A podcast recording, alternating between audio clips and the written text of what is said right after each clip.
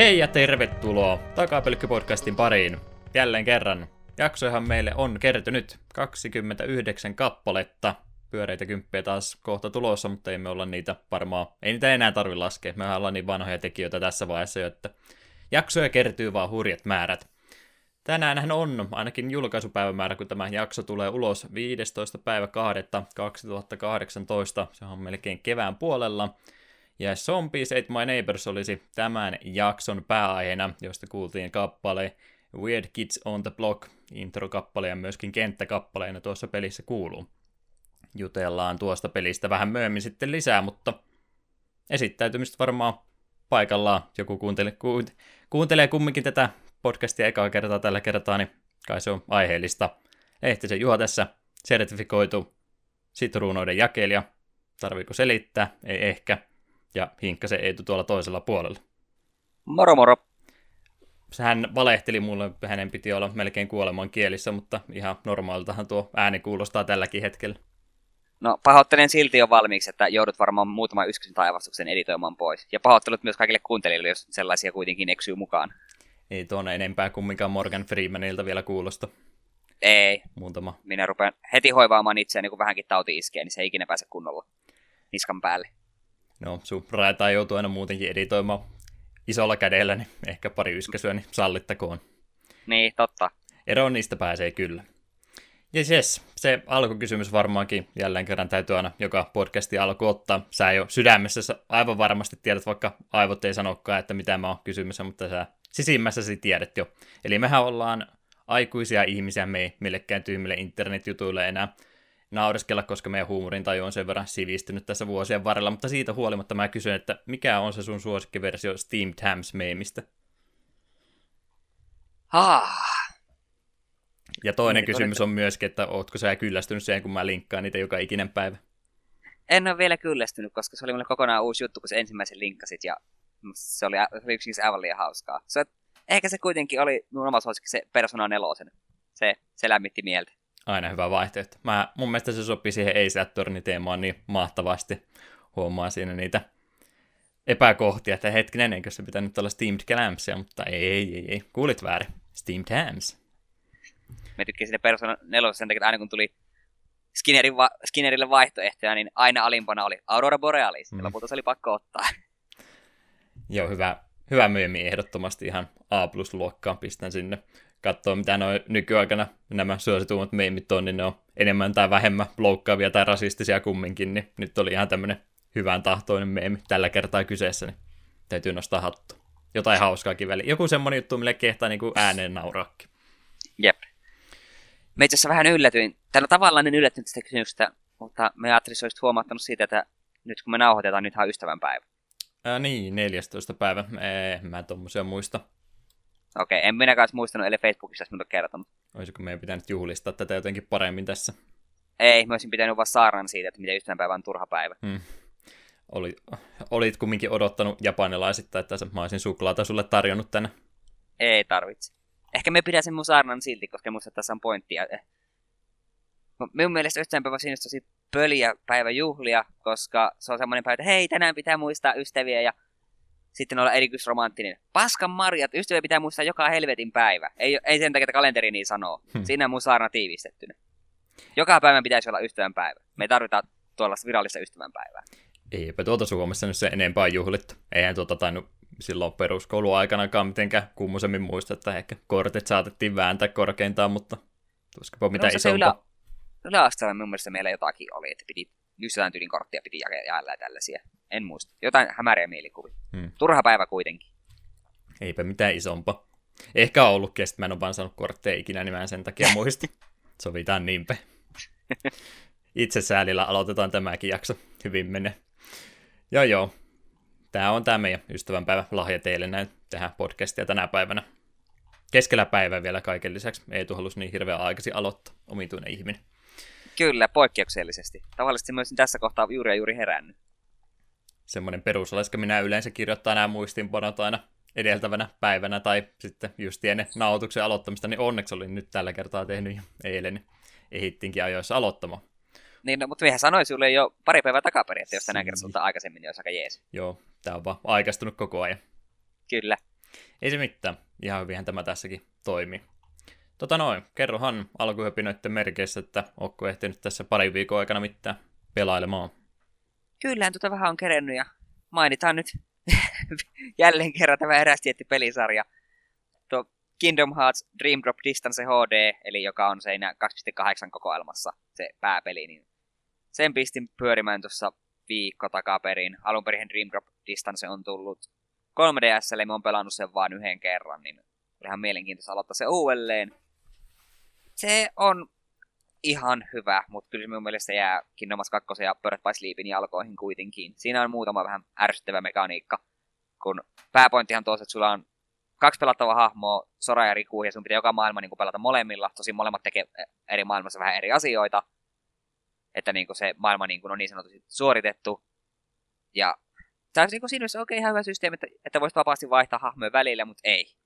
Tai se voit milloin tahansa vaihtaa, mutta sulla on myös semmoinen drop-mittari, joka niin kuin, mitä enemmän sinun mätkitään, niin se nopeammin se tyhjenee. Ja sitten kun se mittari on tyhjä, sitten sinun on pakko vaihtaa hahmoa. Ja on todella raivostu tämmöinen pomotappelu, ja sitten tajuta, hitto mun drop-mittari on aika vähissä. Sitten ennen kuin pomo kuolee ja mittari menee tyhjäksi, on pakko vaihtaa hahmoa. Sitten kun se palaa takaisin alkuperäiseen hahmoon, niin se bossitappelu alkaa alusta. En tykkää. Tuo drop-mittari on täysin turha systeemi tuossa pelissä. Muuten ihan kiva, mutta en tykkää tuosta yhtä. Jos olisi ihan vasta sille, että yli save pointilla voit vaihtaa hahmoa tai maailmojen välissä, tai kun lähdet maailmasta, niin sitten voit hypätä seuraava hahmoon, niin se olisi paljon kivempi systeemi. Tuo, se, että peli pakottaa, että nyt se on pakko vaihtaa tätä pelihahmoa, ja kun se ei periaatteessa rankasekaan siitä, että se voit, jos sä haluat, niin se voit saman että no paskan marjat, minä hyppään takaisin, vaikka Rikun, jolla äsken pelasi, että minä haluan tuoda tämän maailman loppuun hänelle ja sitten vasta siirry soraan, niin en tiedä. Minusta on hassu systeemi tuossa pelissä. Millä alustalle tämä alun perin tuli? 3DS. Okei, okay, mä rupesin sitä miettimään Dream Drop Distance 3D-kirjantaputkeen, niin 3DS. Joo. Erittäin nokkela. Joo. Kyllä, ja tuo taas noita, no, no joo, kyllähän on kaikki sanat niin kuin, tavallaan liittyy peliin, mutta silti vähän siinä mennään niin kuin unimaailmoissa ja näin poispäin, mutta sitten, nee, vähän, tämä on taas näitä, että kun näkee hyllyllä tuon pelin nimeä ekaa kertaa, niin silleen, että okei, okay, siellä on vaan otettu Dale alkavia sanoja ja heitetty, heitetty ne jonoon. Toivottu parasta. Tosin tarinallisesti on kyllä ihan tärkeää tuohon alusta aika paljon Kingdom Hearts kolmosta, siis tulevaa, tulevaa koska siinä näytetään paljon tärkeitä juttuja. Olin itse asiassa unohtanut niin siitä monta vuotta, kun me alun perin on pelannut. Hmm. Menee Loreissa siihen kakkosen ja kolmosen väliin vai? Joo. Eli viimeisenä pitää pelata. Joo. Ja siinä on vielä aika kiva siis siinä mielessä, jos ei ole aiemmin Kingdom Heartsia pelannut, niin siinä välillä unlockkaantuu sellaisia niin kuin tekstitiedostoja, missä voit periaatteessa niin kuin lukea tiivistetyn tarinan kaikista aiemmista Kingdom Heartsista. Ne on vielä niin kuin silleen kronologisessa järjestyksessä. Se on ihan näppärä. Jos on epäselvyyttä jollakin, että hetkinen, että mihin kohtaan tarkalleen tämä peli sijoittuu millä aikajanalla, niin siellä, siellä se näkyy kivasti täytyy mieleen katsoa saada, että missä järjestyksessä ne tarinan mukaan menee sitten, kun vihdoin viimein sortuu jonkun kokoelmaa ostamaan. Sitten sä oso- osoitat mua etusormella ja naurat mulle, kun mä oon tässä koko ajan sua kiusannut tämän takia. Kyllä. Mutta joo, ei varmaan siitä sen enempää. Nyt jatkossa en välttämättä sarjasta enää niin paljon puhu. Tuon jälkeen pelaa sitten vielä sen ihme 0.2, mikä on niin kuin vähän niin, periaatteessa vähän niin kuin demo kolmoselle, joka myös kokemaan kuuluu, mutta sen jälkeen mistä hiljinen tästä pelisarjassa niin pitkäksi aikaa, kunnes kolmonen tulee ulos. No siis kyllä, jos mun pitäisi miettiä, että mitä pelejä sä rupeat speedrunaamaan, niin kyllä mä näkisin että sä et pelaat kaikkia Kingdom Heartsia yhtä aikaa. Kaikkia? Yhdellä ohjaimella kaikki. Se voisi olla aika kova. Mä jää, jää tää Games on Quickin nuo punch out niin kuin ihan kakkoseksi. Se pitää semmoinen erikoistuoli tehdä, minkä on montattu kaikki ohjaimet yhtä aikaan kädet käy vaan hirveätä vauhtia niin kuin jossain animessa. Mutta siirrytäänpä sitten eteenpäin, nimittäin erässä toistakin peliä olen pelannut. Peli, jota ei pitänyt vielä hankkia, mutta herät ostokset on pirullisia. Nimittäin Monster Hunter World tarttui mulla mukaan. Ei kovinkaan kauan julkaisun jälkeen, ja kyllähän me sitä, sitä rupesin heti jo pelailemaankin. Ja me en ole aiemmin Monster Hunterita pelannut, mutta ne on sille jollain tavalla vähän kiinnostunut, samalla myös vähän pelottanut, koska me tiedät, että ne on sellaisia aika sitä samaa toistoa uudelleen ja uudelleen ja uudelleen, kunnes pärjät vähän isommalle mörölle. Mutta jotenkin tuo kuitenkin minun kiinnosti ja sitä kehuttiin, että tuo on vähän niin kuin helpompi lähestyä, niin ajattelin tämän mahdollisuuden ja olen sitä päälle 10 tuntia hakannut ja kyllä mie sille on lämmennyt. Olin heti pelissä ihan mukana, kun eka kun teet omaa hahmon, sit sun piti tehdä itsellesi kissakaveri. Ja olin se, yes, tämä on paras peli ikinä, minä saan tehdä itselleni oman kissan. Hmm. Sen nimi on Vohveli ja se on mun paras ystävä. Oliko lähipiirissä heti ihmisiä, jotka tuli välittömästi kertomaan sulle, miten asiat täytyy tehdä? Ei mulla itse lähipiirin kuulu ketään vannoutunutta Monster Hunter fania, ja useampi vaan semmoinen, että hei, minäkin kokeilin tätä, ja tämä vaikuttaa ihan kivalta. Yritti esittää mulle, tota, että on oikein ammattilainen Monster Hunterin pelaaja, kun hän käytti tätä termiä monohu tässä heti ensimmäisenä päivänä, kun kertoi pelaaneensa. Niin selvästikin no, yrittää on... olla skeneessä sisällä lempinimiä helpompi kirjo. Voi helpompi voi. kirjo. Mut joo, sen verran sitten ehkä voisi sanoa, että me on Hunter Rankilta neljä, ja eilen, viime, eilen viimeksi tuossa ennen kuin lähdin töihin, niin mätkin sellaisen ihme sähköliskotuksen kuin Topi Kadachi. Ikävä kaveri, mutta kyllä se sitten kaatui. Ja minun pitäisi varmaan siinä yrittää kokeilla käyttää muitakin aseita, mutta minä tykästyin sellaiseen ihme keihäsaseeseen nimeltä Insect Glaive. Joka, se näyttää semmoista kaksipuoliselta keihää, mulla tulee mieleen, jos muistat Final Fantasy 9 se Chidanen ne Thief Sword, niin se on molemmilla puolilla. Hmm. Se näyttää aika pitkälti sellaiselta. Ja sen asento yksi jekku on siinä, että se, missä se insect-osuus tulee, niin me voin lähettää vihollisen kiinni sellaisen helvetin ison koppakuoriaisen, joka käy siitä vähän essenseä imemässä, ja sitten kun me kutsun takaisin, niin se antaa mulle just attack tai defense buffin. Sitä aika harvoin muistan käyttää, koska tuon aseen se vielä kivempi ominaisuus on, josta, joka tuli ekana vastaan, kun asetta vähän selvittelin. Sillä voi tehdä sellaisen niin kuin vaultin keihään avulla. Hyppäät ilmaa, sitten se voit si- siitä niin kuin ilmasta pari eri hyökkäystä, niin siitä tärkeimpänä on ympärillä tekee dashin, ja jos se dash osuu, niin sun hahmo automaattisesti hyppää uudelleen ilmaan ja voit dashata uudelleen. Sitten siinä tulee välillä semmoisia hienoja akrobaattisia hetkiä, kun me dashaille samaa vihollisen kymmenen kertaa putkeen ja se näyttää tosi nätiltä. Hmm. Ei, se on kivaa.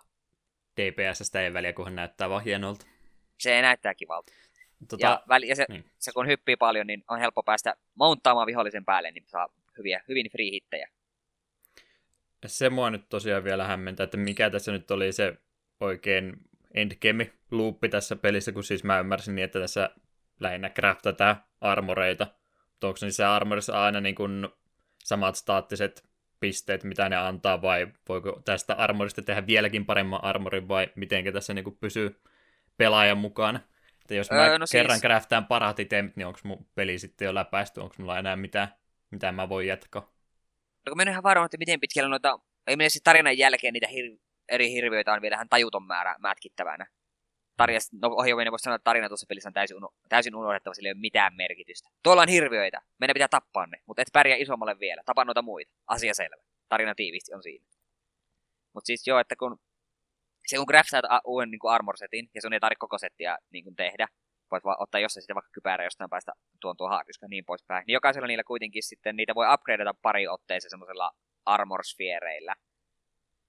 Että sun ei tarvitse niin kuin joka, aina sille, että nyt mulla on tämä armor-setti, aika seuraava unlockkaantuu, mun pakko ottaa nuo, että ne on paremmat, vaan siellä voit niin kuin upgradeata niitä sun aiempia, niin ne on niitä parempia. Mutta tietysti sitten alkupuolen puolen equipit, jos se maksaat, niin ne ei ehkä ole ihan kuitenkaan niin hyviä kuin mitä ne loppupuolen niin kuin mm. perustatseiltaan. Ja mm. sitten kun vähän riippuu, että vihollisia, kun mä turpaa, että jos se rikot sieltä vaikka hännän, niin siitä saattaa saada rare droppina sitten sen, just sen hännän, jota tarvii sitten parempiin niin kuin aseisiin tai weapon upgradeihin. Niin se loopi on just sitä, että minä haluan tuon armoristen tuon aseen, minun pitää tappaa tätä mörköä X määrä kertoja, että minä saan sitä tarpeeksi droppeja.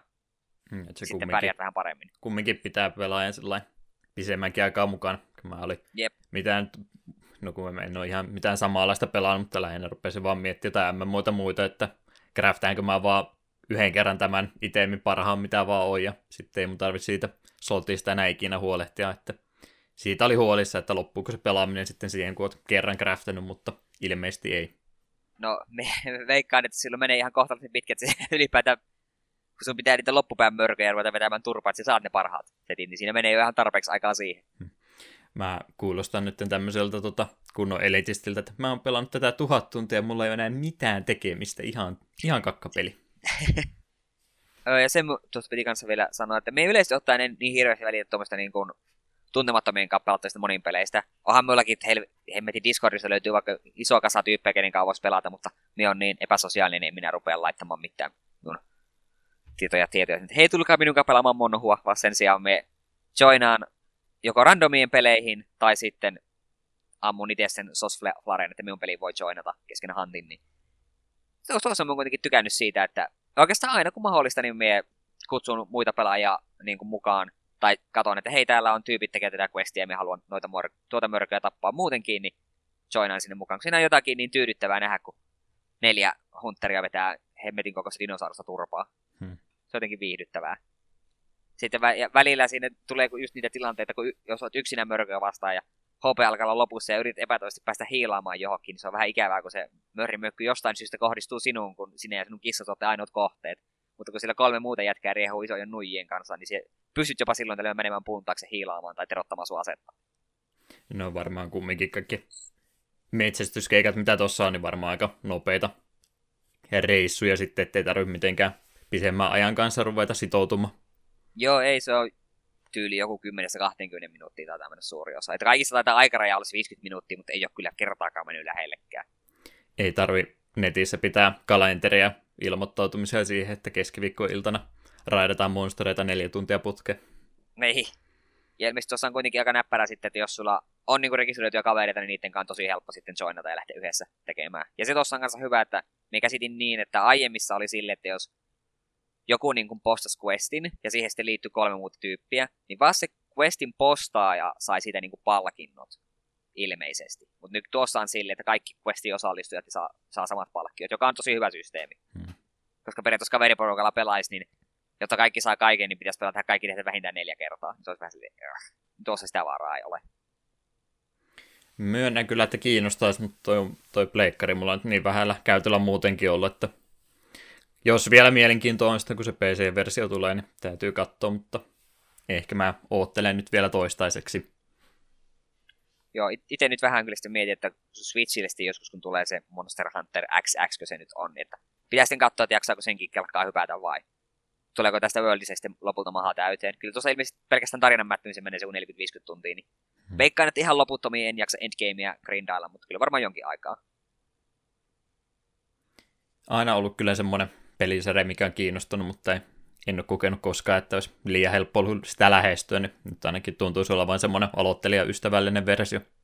Sepä se. Sitä, se on, mulla on niin kuin Monster Hunter 3 niin kuin hyllyssä. Se oli joskus yli vitosella sittarissa.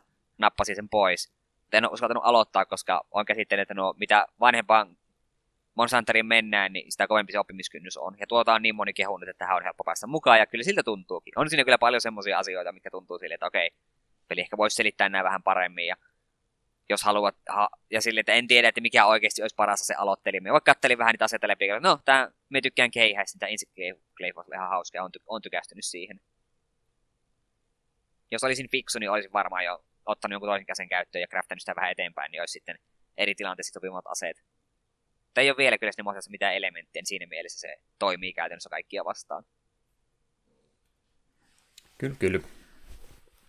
Siinä oli sun. Eiköhän se ollut siinä, että minäpä heitän pallon nyt sinulle. Joo, mennään läpi vaan. Niin mä olin viime jakson jälkeen niin huolissani, että meidän alkuhypinät kesti ihan liian kauan ja nyt mä vedän toisen samanlaisen setin kumminkin putke. Koitetaan olla. Se tuntuu vähän rupeaa olemaan liikaa alkuhypinöihin kahdelta ihmiseltä, niin ajattelin, kun otetaan tähän yksi tai kaksi ihmistä vielä joskus lisää, niin meillä menee koko kaksi ja puoli tuntinen tähän alkuhypinöihin muuta. Joku siitä varmasti tykkää, mutta mun mielestä se menee vähän liian pitkäksi. Tota noin, käyhän sillain semi tehokkaasti läpi. Speedrunia on tossa on tullut varastettua, eli Mega Man 2. Mä nyt ilmeisesti toistaiseksi jätin tuon runin viimeiseksi. Mä yritin, yritin niin kovasti vielä parantaa, mutta kun ei, ei meinaa nyt mitenkään helposti enää mennä, niin ajattelin, että jätetään se nyt tonne backburneriksi ja katsellaan, joskus tullaan siihen vielä takaisin varmastikin. Ei tuo nyt varmaan viimeiseksi kerraksi ikinä jäänyt, kun tuota pelaa, mutta mä nyt vihdoin viimein sain semmoisen miellyttävän runin se 3512 siinä Pasteronille-kategoriassa, niin mä sen nyt sinne Mega Mani Leaderboardsille vihdoin viimein laitoin, kun mua sitä monta vuotta on monet suostutellut, että pistä nyt sinne joku runi edes, niin nyt mä suostuin vihdoin viimein laittamaan, se oli ihan tarpeeksi hyvä aika muutenkin, että se sinne Jumputronin puolelle pääsi, oli verrattain sen verran hyvä runi kumminkin. Eihän tuo Pasteron ole mikään aktiivinen kategoria ole, mutta olin tyytyväinen tuohon runiin ja totesin, että jätetään se nyt tällä hetkellä siihen. Ja joutuu sitten pikkusen vielä hieno säätämään joitakin kohtia, että onhan se legendaarinen japanilainen Ouhon siellä 57 sekkaa nopeampi, että jostakin sitä aikaa vielä täytyy reppiä, mutta tämä on elinikäinen projekti. Mä vielä 60 hinkkaan tuota samaa kategoriaa, kun kukaan muu ei enää välitä tai on kuollut jo.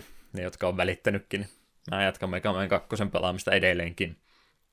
Mega Man 2 muutenkin, niin tossa oli toi, mä sulle sitä mainittiin, mutta oli se Chase the Record-niminen striimitapahtuma, missä moni sitä eni prosenttikategoriaa pelaavista aktiivisista ihmisistä, niin päätti, että he pistetään tämmöinen päiväkalenteri ja pelataan kaikki yhtä aikaa ja hommataan pari tuttua henkilöä sitten juontamaan tämän yhteisen multistreamin, niin siellä oli toi Cypher-niminen USA-lainen speedrunner, joka ei enää hirveän aktiivinen viime vuosina ole, mutta hän on niitä äh, Old Boy-nimeä käyttäen, niin niitä vähän vanhempia, jotka on sieltä jo Games kuitenkin alkua josta ja ennen sitäkin, kun vielä ihan tonne Speed Demos Archivesiin ihmiset aktiivisemmin niitä runeansa laittoi, niin hän on niin kuin sieltä ajoilta sitten kyllä pelannut ja semmoisia nimiä, jotka itsekin muistat, pitkä aikaa seurannut, niin hän nyt rupesi pelaamaan sitä uudestaan ja onnistui sen striimin aikana sitten sen maailmanennätyksenkin rikkomaan, niin se on aika harvinainen tapahtuma, että sattuu tuommoisen maratonin aikana maailmanennätykseen oikein suositussa pelissä, niin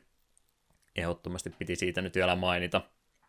Näitä juttuja, mitä mä ei tule hehkuta ja ei tule ihan ihmeessä, että mitä se nyt taas innostuu noin pienestä, mutta kyllähän Mega meni maailmanennätys aina hieno asia. Parasta ikinä. Toinen speedipeli mähän sulle ja muillekin muistaakseni. Mainitsit, että mä sitä Blaster Master Zeroa opettelin tuossa jonkin verran ja mä se kuusi area olin silloin muistaakseni viime podcastin aikana opetellut ja sitten mä opettelin ne loputkin pätkät siitä vielä pois, ne mä oon nyt parina viime iltana sitä myöskin pelannut ja siitäkin myös tuonne speedrun.comiin laitoin sen aikani. 4636 se taisi olla, että sehän on se neljä minuuttia vielä myöhässä ykkösaikaa, mutta ottaa huomioon, että se oli kuudes runi ikinä, mitä mä olin vetänyt, niin ihan ok aika kumminkin. En jälleen kerran, mulla on vähän omituisia nämä mun speedrunin valinnat, koska mä itsekin myönnän, että näin ehkä on niitä kaikkein parhaimpia speedipelejä, mutta mä lähinnä sen perusteella noita pelejä valkkailu, että mitkä on ollut ihan tällainen kasuaalisesti pelaatessa jo hauskoja, niin sen perusteella on myöskin ruvennut sitten enemmän pelaamatta. Blaster Masterissa vähän on se, että siinä on sitä areasta toiseen siirtymistä aika paljon, missä ei mitään jännää oikeastaan tapahdu. Niin siinä on jälleen kerran sitä downtimea aika paljon, vähän niin kuin Ease 1 oli, kun mä sitä enemmän pelasin. Mutta kun mä sen nyt opettelin, niin otetaan kaikki mahdollinen irti. Tuskinpa tuota montaa viikkoa jaksa mitenkään aktiivisesti pelata, mutta halusin nyt yhden speedipelin lisää, lisätä mun repertuari. Tää on mun selitys. Tää on mulle niin sydämelle lähellä tämä asia, että mun täytyy tätä mun speedrunin CVtä kasvattaa tässä näin, koska sehän auttaa elämässä hurjastikin. Kyllä, se näyttää CVs todella hyvältä. Kaikki täytyy sinne laittaa. Jonkin verran sitä tuossa vielä jatkan, niin täytyy varsinkin niitä loppupäälueita. Huomannut tuossa noin, kun mä oon siis enemmän just noita vähän vanhempia pelejä pelannut emulaattoreilla, speedipelejä nimenomaan, niin mä oon niissä, jos sä oot miettinyt mun salaisuutta, että miten se Juha on noin hyvä noissa, niin sehän perustuu siihen, että emulaattorilla kun pelaa, niin voi save kanssa sitten ihan pienen pienin palasi erotella sen peli, että voi joka ikisen ruudun ja hyppyn ja ampumisia ja tämmöisen opetella yksi kerrallaan, niin tuommoisessa uudessa konsolissa on sitten vähän hankalempi, kun ei voi sitä tehdä, niin on joutunut sitten vähän isompina palasina harjoittelemaan noita, niin huomaa siinä, että mulla menee tuon Blaster Masterin kanssa, niin justi ensimmäiset areat menee hyvin, kun sä oot niitä harjoitellut paljon, ja sitten tulee ne loppupään kentät, kun ne on vetänyt sillä yhdellä vedolla vaan, niin huomaa vaan, että vähemmän ja vähemmän muista, että mitkä vihut oli missäkin, niin siinä mielessä vähän hankalempi opetella, kun ei pysty ihan niin pieneksi palasiksi sitä pistämään, mutta oma haasteensahan sekin toki on. Ei sille mitään voi. Mutta se nyt speedipeleistä, toi Blaster Masteri tässä varmaan ensi jaksoa asti ainakin vielä mielessä on, ja sitten mä lupasin, että tänä vuonna vedetään Megamanit 4, 5 ja 6 vielä, niin täytyy varmaan sitä nelosta sitten ruveta tuossa maaliskuun puolella harjoittelemaan. Mutta mitä muuta kasuaalia pelailua? Ää, Verke. Maksoin sen, ostin sen jo varmaan pari vuotta sitten, jostain kumman syystä en ole pelailu, mutta tommonen Super Metroid-pelihän se käytännössä on, ei se tekijäkään sitä ole peitellyt. Ihan Super Metroidin innoittama peli tuli tuossa 2015, kunhan se on jo 16 on siitäkin jo pari vuotta aikaa, kun se tuli ulos, niin etin jotain uutta pelattavaa itselleni, niin ajattelin sen vetästä ja oli varsin mainio. Mitähän mulla ei ole Steam tässä nyt tällä hetkellä auki, voin mä sen vielä katsella, mutta olisiko kuutisen tuntia ehkä ollut, mitä mä sitä pelailin, että pari kolme iltaa, niin oli siinä kohtaa läpi. Ei, vähän enemmän, kahdeksan tuntia. Vedin jonkun 70 prosenttia etin, että sillain oman tunnon mukaan niin paljon kuin itse vaan helposti löysin ja kävi etsimässä, mutta en ihan tarkkaan ruvennut kuluamaan kuin jotain Symphony of the Nightia, mutta noin pelinä niin oli kyllä varsin mainio. Ehkä vähän liikaakin sitten sitä asetta, että oliko siinä 10, 11, 12 eri asetta, mä en varmaan kaikkia löytänytkään, kaikki ei lähessäkään tarpeellisia tai kovinkaan käyttökelpoisia ollut, että niistäkin ne suosikit valkattiin. Tuon Super Metroidin verraten, niin vähän enemmän ehkä painopiste siellä tarinan kerronnassa, että siinä oli sitten ihan jutustelua sun muutakin aika paljon enemmän, mutta ihan pelattavuudeltaankin niin varsin mainio. Super Metroidissa ehkä se tasohyppelyelementti vähän enemmän läsnä kuin tuossa, mutta tykkäsin kovastikin. Sä et ole sitä ilmeisesti pelannut myöskään. En ole, mutta se on kyllä näitä, mitä monta kertaa Steamistäkin katsonut, että joku kerta voisi tuon poimia. Mielessä on ollut, mutta ei ole tullut vaan aikaiseksi. Kyllä se tosiaan tuo Super Metroidin tunnelma on aika hyvin ottaa, että Super Metroid on varmaan se ensimmäinen peli ollut, mitä mä oon pelännyt aikana, jos en tiedä kuulostaa komituiselta, mutta olihan siinä aika ahistavat musiikit paikoittaa. Olit kumminkin vieraalla planeetalla ja synkkää musiikkia paikoittaa. No, kyllä me voin tuon selityksen hyväksyä, koska aha, siinä, tunnelmahan siinä pelissä on hälyttömän hyvä. Hmm. Alkuvideossakin on tiedemiehet kuolleena ja ei ristin asemalla löydy ja muuta, niin kyllä se nyt semmoiselle eskariikäiselle niin aika pelottavalta tuntui. Jes, hyvä peli, Action Verge, suosittelen ehdottomasti ja halvalla varmaan tässä vaiheessa lähtee. Öö, muuta, mitä mä yritin Steamista, tai mä oon jotenkin pelien suhteen kovin levoton ollut, kun mä Eetu ihmetteli kovasti, kun mä käynnistelin miljoonaa eri peliä Steamin kautta. Yritin jotain bullet helliäkin aloittaa, ja se oli niin huonosti lokalisoitu, etten suostunut pelaamaan, niin jotain simppeliä. Eikö niin tähän alkoi siis siitä, kun mä yritin noita piitemappeja pelata, ja Eetu tietää, että mä oikein piitemapeista tykkään, niin mä valitin Golden Axeakin meidän tulevaa peliä ja yritin vähän pelata, niin halusin jotain aivot narikkaan peliä, niin mä pelasin Metal Slug X läpi, ja mä oon ilmeisesti pelannut se joskus, koska se tuntui niin tutulta. Se on niistä Metal Slugeista se, missä nyt tulee niitä alieneita siellä loppupäässä. En tiedä sanooko tuo kenellekään mitään, mutta mä pelailin Metal Slugia silloin, kun mä noita ton Mameen kanssa aikanaan leikin vähän enemmän, niin valtaosa Metal Slugeista mä oon pelannut läpi. Mut, mut, no justiin tuommoiset arcade-käännökset ihan hauskoja siinä mielessä. Ei, ei tarvi ajatella yhtään, pistää vaan loputtomasti koineja sisään, kontinuitte lopu ikinä kesken nappipohjassa, vaan syöksyy. Välillä sitä vaan tosiaan haluaa olla kuolematon teräsmies, eikä miettiä yhtä. Kuolee vaan viskoinen kymmenen granaattia pois ja sitten vaan uutta elämää kehiin, niin sillähän noin kaatuu hyvin. Mä no. taisin silloin YouTubeenkin jostain lakista silloin aikanaan videon tehdä. Varmaan Muistaakseni joo. Enemmänkin silloin joskus tehdä, mutta hauskoja pelejä.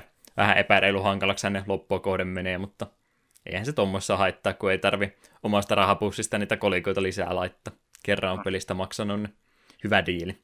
Kyllä. Olin iloinen, että se itsekin huomasit sen, kun valitit mulle, että et halua pelata Golden Axea, kun siinä pitää ha- hakata vain yhtä nappia, ja sitten pelaat peliä, missä pidetään yhtä nappia mm. pohjassa. Mutta siinä pystyy pitämään pohjassa sentä. ja siinä voi välillä granaattiakin painaa. Huomattavasti Joo, enemmän painikkeita. On, on.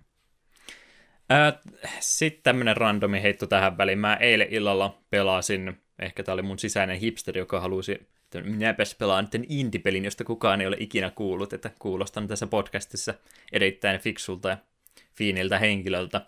Öö, selitys sille, minkä takia pelasin All Are Ages-nimisen peli oli, että öö, tämän tekijä on ollut osana yhtä mun suosikki indie-peliä ikinä, eli Anodynea. Oli semmoinen Zelda-mainen peli, mutta vähän sen maailmaan ää, sijoittunut peli, tullut tuossa jossain 2011-2012 muistaakseni. Muistan myöskin sen, että mä tein tästä pelistä myös läpipelailu Let's Play, joka on mun YouTuben kanavan piilotettuna ollut about nelisen vuotta, en tiedä julkaisenko mä sitä enää ikinä, mutta voisi ehkä joskus tehdä uudestaankin. Pointti kumminkin mä ei tule sitä monen kertaan maininnut, mutta se on mun yksi suosikki indie-pelejä ikinä ollut, ja sen takia sitten ehkä jäänyt nuo tekijäittenkin nimet jotenkin mieleen. Niin, niin. Toinen niistä tekijöistä oli sitten tämmöisen oman, oman pienen tekeleensä tehnyt kuin All Our Asias, mikä on käytännössä ihan kävelysimulaattori. Ei sillä, että mä yritän tätä pitää negatiivisena adjektiivina, mutta ihan näin kuvailun vuoksi, että eihän tuossa siis mitään kummoisempaa gameplaytä ole, vaan tämä on oikeastaan tämmöinen tekijälle itsellensä varmaan tehty peli, missä pelataan sitten, käydään tämmöinen tarina läpi.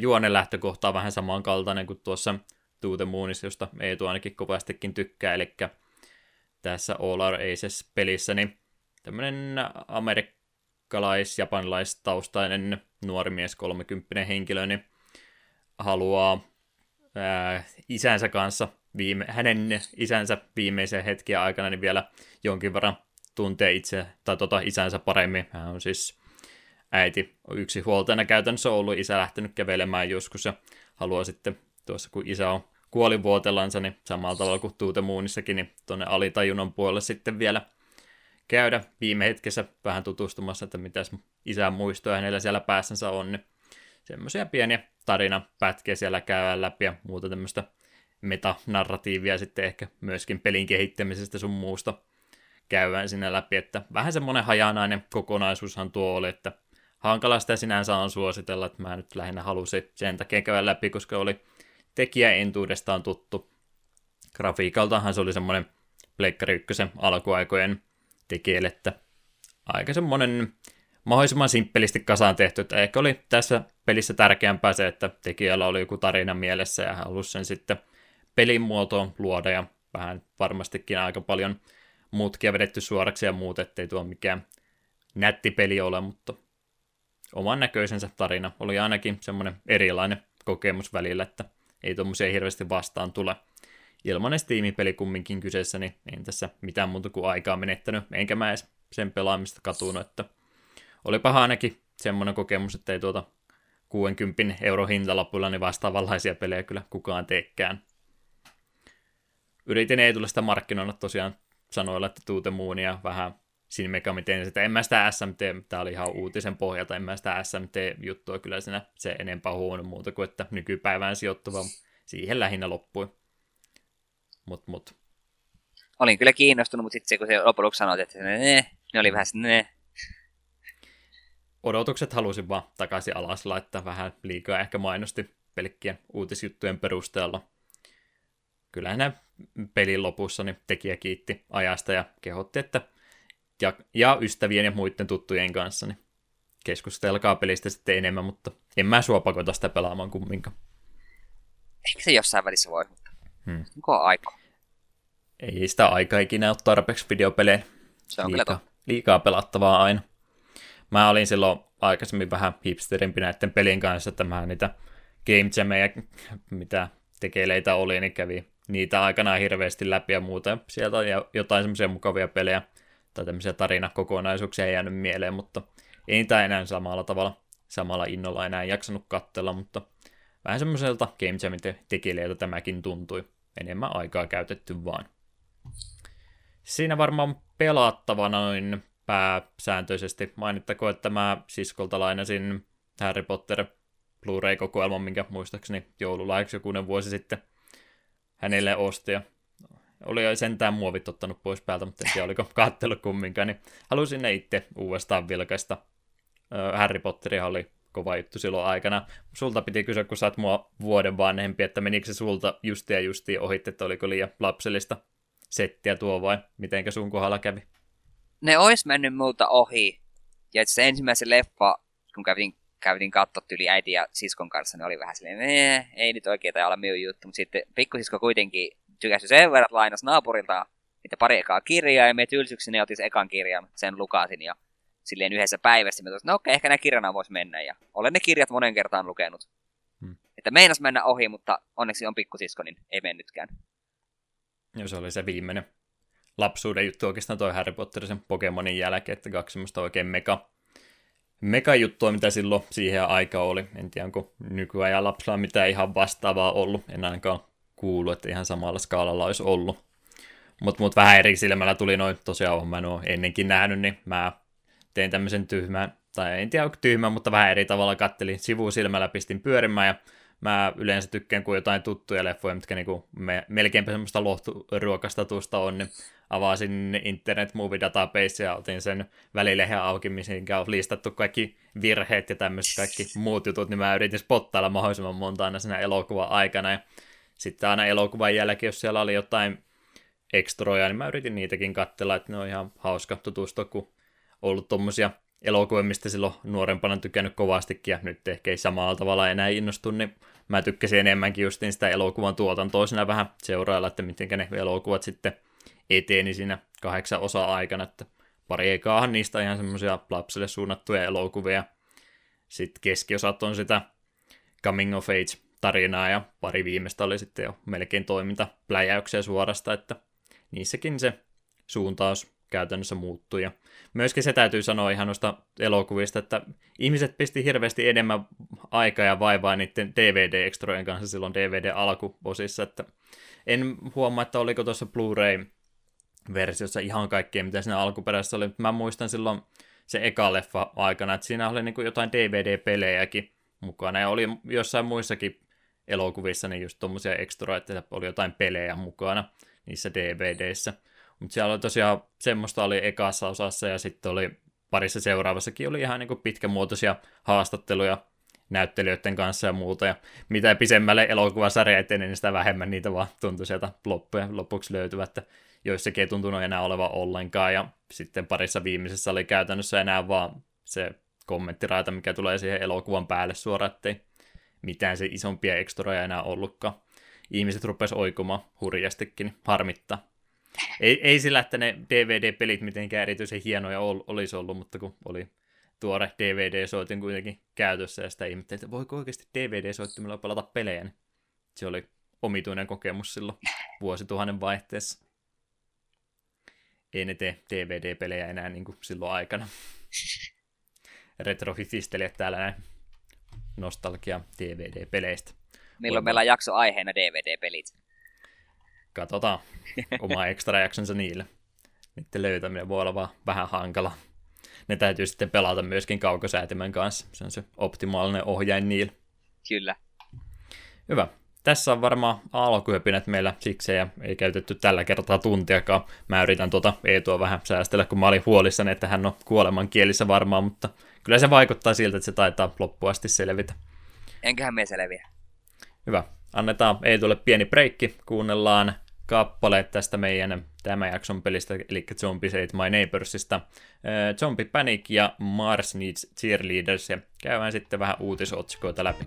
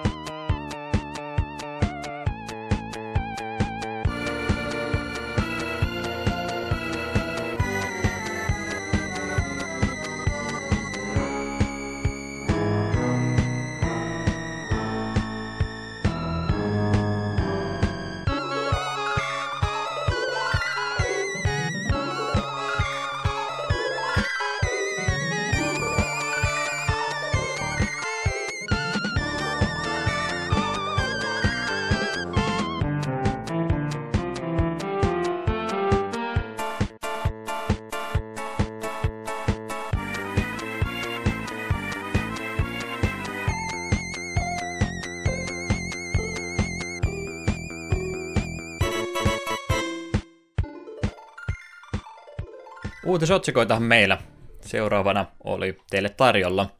Ei mitään isoja jumipaukkuja ole, mutta ei me tästä segmentistä silti luovuta, vaan sitten kaivetaan vaan entistä syvemmältä.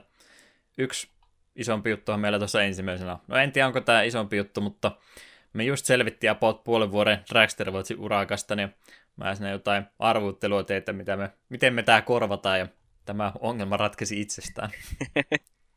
Ei voisi vähän kertoa. Joo, ei ole enää Dragster Watchia, nyt on Donkey Kong Watch.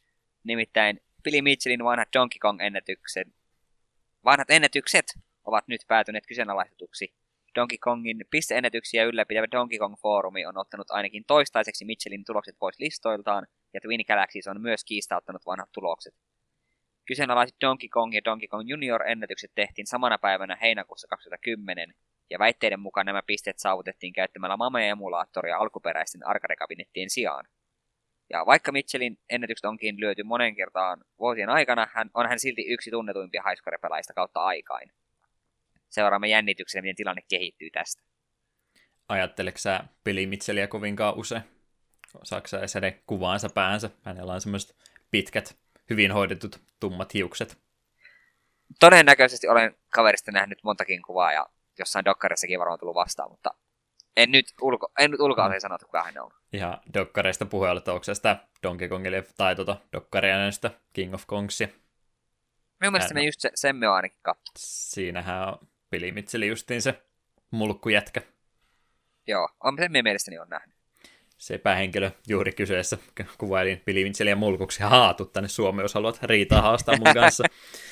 Mutta mut tosiaan Dragster Watchin jälkeen, kun logiikka ja muu ei mennyt mitenkään toimia, niin nyt ollaan sitten edetty tuonne Billy Mitchellin puolelle pisteongelmia sielläkin. Tuo ihan noin muutama ongelmakohta, mikä tässä siis oli. Ja jälleen kerran sama juttu kuin sen Dragsterin kanssa, että eihän tämä nyt maailmankaikkeuden kanssa niin erittäin tärkeä asia ole, mutta me tykätään peleistä ja kyllähän pelien kanssa kisailu täytyy rehtiä rehellistä olla, niin sen takia nämä täytyy jalustalle ehdottomasti nostaa. Mä kuulostan vaan jotenkin vainoharhaselta ja muutenkin vähän turha innokkaalta näiden asioiden kanssa, mutta tämä on hyvä jatko tuolla Dragster Watsille. Ei me varmaan tätä ruveta joka jaksossa kyllä läpikäymään, mutta samankaltainen uutinen, niin tämä oli luonno, luonnotteista jatkumoa sille jutulle. Ei sitä kuule tiedä, miten kiivas keskustelu tästäkin tulee tässä ja rupeat Joo, uskonnollisesti no seuraamaan. Oli siellä ollut, mutta mä ehkä itse totesin, että mä haluan itseni vähän säästää, enkä lähde tähän junaan enää uudestaan mukaan ikinä. Niin, niin, se, että eihän tuo siis toi Donkey Kong Forumikin, mikä ilmeisesti on se ykkös, tai ainakin pelaajien keskuudessa se tärkeä lista, niin nehän antaa kyllä ne, nimenomaan noita mame-tuloksia sinne myöskin laittaa, mutta ne on sitten kumminkin, täytyy myöskin todistaa, että ne on Momella rehellisesti pelattu, kun ongelmahan justiin tuommoisella emulaattorilla, että Donkey Kongissakin on jonkin verran sitä RNGtä, mihinkä voi vaikuttaa, niin sitä pystyy sitten Mameen Mamen kanssa vähän vipuja sun muita säätelemällä, niin vaikuttaa siihen, että sun ei tarvitse sitä tuhatta runia vetää se yhden runin tai yhden tietyn siidin takia, että sä saat sen täydellisen RNG, niin sehän tässä nyt on vähän epäilyttänyt. Kukaan ei siis sano, että Billy Mitchell ei siis hyvä pelaa ole, että hän, tässä nyt ei ole se Todd Rogers juttu, missä täytyy epäillä joka ikistä hänen tulostansa. Että Billy Mitchell on ihan legitti Donkey Kongin pelaaja, ei siinä mitään, mutta jälleen kerran sitten tätä juttua saattanut olla, että nimi on saanut niin paljon mainetta, että sitten on paineet saattanut nousta, että täytyy niitä ennätyksiäkin sitten säännöllisesti tulla. Niin, niin Mame-tulokset on ihan sallittuja, mutta tämä oli kumminkin yritetty vetää ihan tämmöisenä arcade-tuloksena virallisen laitteiston kanssa, niin se tässä se yksi ongelma. Ja sitten sitä herää just ne kysymykset, että mitä tällä on yritetty peitellä, niin sen takia tämä nyt on vähän kyseenalaistettu tulos ollut, että kyllä sillä Mitchellillä varmasti niitä vanhoja hyviä tuloksia ihan rehellisiä on myöskin. Muita ongelmia tässä, että tämä oli, tässä 2010 siis oli se aika, kun nämä oli tehty, niin tässä on jälleen kerran se sama kaava muutenkin pyörähtänyt, kuten tuon Dragster-tuloksen kanssa, että no on hänellä se todistusaineisto VHSllä, vuonna 2010 on VHSlle kuulemma nauhoitettu, mutta ei oikein tiedä, missä se menee tällä hetkellä, että kyllä se todistusaineistus löytyy, mutta en tiedä missä. Jotenka se on nyt vähän taas se ongelmakohta, että väittävät niin kovin tarkkoja näiden tuloksien kanssa olevan, mutta sitten kun pyydetään todistamaan, niin aina ne tuntuu ne todistusaineistot hukassa oleva. Vähän omituinen kaava. Se tässä vähän ihmetyttää. Mutta katsotaan, Twin siellä taas varmaan se kahdeksan kuukautta tätä miettiä, että mitä tälle tehdä. Ilmeisesti. Ei tämä mua niin kovasti kosketa, mutta silti jostain kumman syystä vetää tämä puolensa aina. Kovinkin ikävä. Mutta katsotaan pelimitsillekään. Hänhän on omia kastikkeitansa sun muitakin myynyt jo, että eiköhän pilimitseli elossa selviä tästä näin kuivin jaloin, vaikka vanhat skoret lähtiskin pois. Seurataan jännityksellä, että milloin sinun Buster Only aikaa ruvetaan kyseenalaistamaan. Ei, tämä ei, tämä, tämä, ei, tämä, tämä ei ole mahdollista. Huhhuh. Se on tämän podcastin loppu myöskin. niin, tästä häpeästä ikinä selviäisi. Nehän oli just muutenkin nyt on semmoista vähän samankaltaista efektejä justiin täällä speedrunienkin puolella ollut, että niissähän on noin noin noin noin emulaattorituloksetkin myös ollut sallittuja. Paljon siis ää, paremmin niitä kohdeltu on kuin mitä Twin Galaxy, joka ei tai edelleenkään oikein noita emulaattorituloksia hyväksyä, niin kyllähän speedrunit on monet justiin Nessi ja Nessi aikaisetkin, niin ne on aika tarkkoja nuo emulaattoreja, että verrattuna myös ihan eri, tuohon alkuperäiseen rautaan. Mutta mut, justin tuo Megaman Leaderboardsikin, mitä mä nyt vihdoin viime ekan, ekan tota ajan siinä laitoin, niin hekin oli justin muuttanut sitä heidän käytäntöönsä, että jatkossa ne haluaa nähdä nimenomaan se, että siinä ei ole sulla mikään faili, videofaili pyörimässä ja mielellään jotain inputtiakin haluaa samalla katsoa, että vähän semmoista samanlaista efektiä, että pikkusen paremmin halutaan sitä todistusaineistoa noita emulaattoritulosten kanssa, että ne varmasti on myös rehellisesti tehtyjä. Että, että, että. Mulla oli joku tanginti tässä näin mielessä, mä se jostain kumman syystä unohdin jo tässä kohtaa. Harmi. Eikä se niin tärkeä ollut. Niin siis äh, toi, toi emulaattorituloksen se spliceaaminen on ollut se iso ongelma, eli on eri videofaileja yhdistetty, pistetty ne sun parhaat segmentit yhteen, niin se on nyt onneksi vähän tuo videoeditoinnin ja sun muiden kehitysten kannalta, niin ne on onneksi helpompi myöskin spotata. Tuntuu vaan jotenkin, että noita emulaattorituloksia nykyään osataan ja ihan aiheestakin niitä kannattaa vähän tarkemmin tutkia. Spliceaaminenhan toki onnistuu ihan minkä tahansa videotiedoston kanssa, ettei se nyt emulaattoriongelma yksi ole, mutta paljon herkemmin tämmöisistä huijausyrityksestä jää tänä päivänä kiinni kuin mitä vaikka kymmenen vuotta sitten. Jep. Serious business tämä highscore ja speedrunaamisken. Kyllä. Mutta annetaan sen asian olla ja mennään eteenpäin. Grasshopper Manufacturen seikkailupeli The 25th Ward The Silver Case vuodelta 2005 on saamassa uudelleen julkaisun sekä PC että Pleikka 4. Alun perin mobiililaitteille julkaistu peli on jatkosaatu Silver Case-pelille, joka julkaistiin Pleikka 1. Pelisarja sieltä japanilaista dekkarimeininkiä ja seikkailupelielementtejä.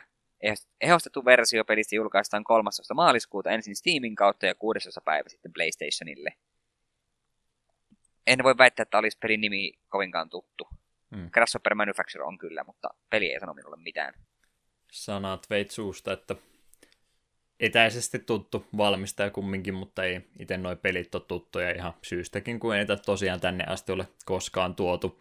Paljonhan siellä just tuommoista tekstipohjasta peliä on, mitä ei sitten ihan on viittitty sen takia, kun varmastikin noin tota, tota, yleisövähäisyys on ongelma, ettei todennäköisesti paljon myy ja sitten lokalisointiin menee kumminkin aika paljon aikaa ja vaivaa, kun lähinnä tekstipohjasta seikkailua tuommoiset on ilmeisesti ollut. En nyt ihan hirveän tarkkaan katsonut sitten, että miltä nuo pelit näytti, mutta oletan ainakin, että varmaan aika paljon justi tekstiä ja valikoista toimintojen valkkaamista tuo enemmänkin kuin mitään toimintaa. Jep. Mutta pitäisi kyllä tuon kaltaisia pelejä muutenkin joskus vähän enemmän pelailla. Meillähän 30 jaksoa kohta täynnä, meillä ei vieläkään yhtään seikkailupeliä olla pelattuna. Se on totta. Ja tuo, tuo muun muassa on jo yli 10 vuotta vanha. Hmm.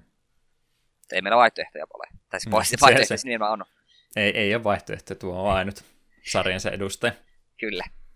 Se oli Kuorikoskelta kauhea työ ja Suotta teki ison seikkailupelikirjan, kun olemassa yksi seikkailupeli vaan, niin se oli tuossa.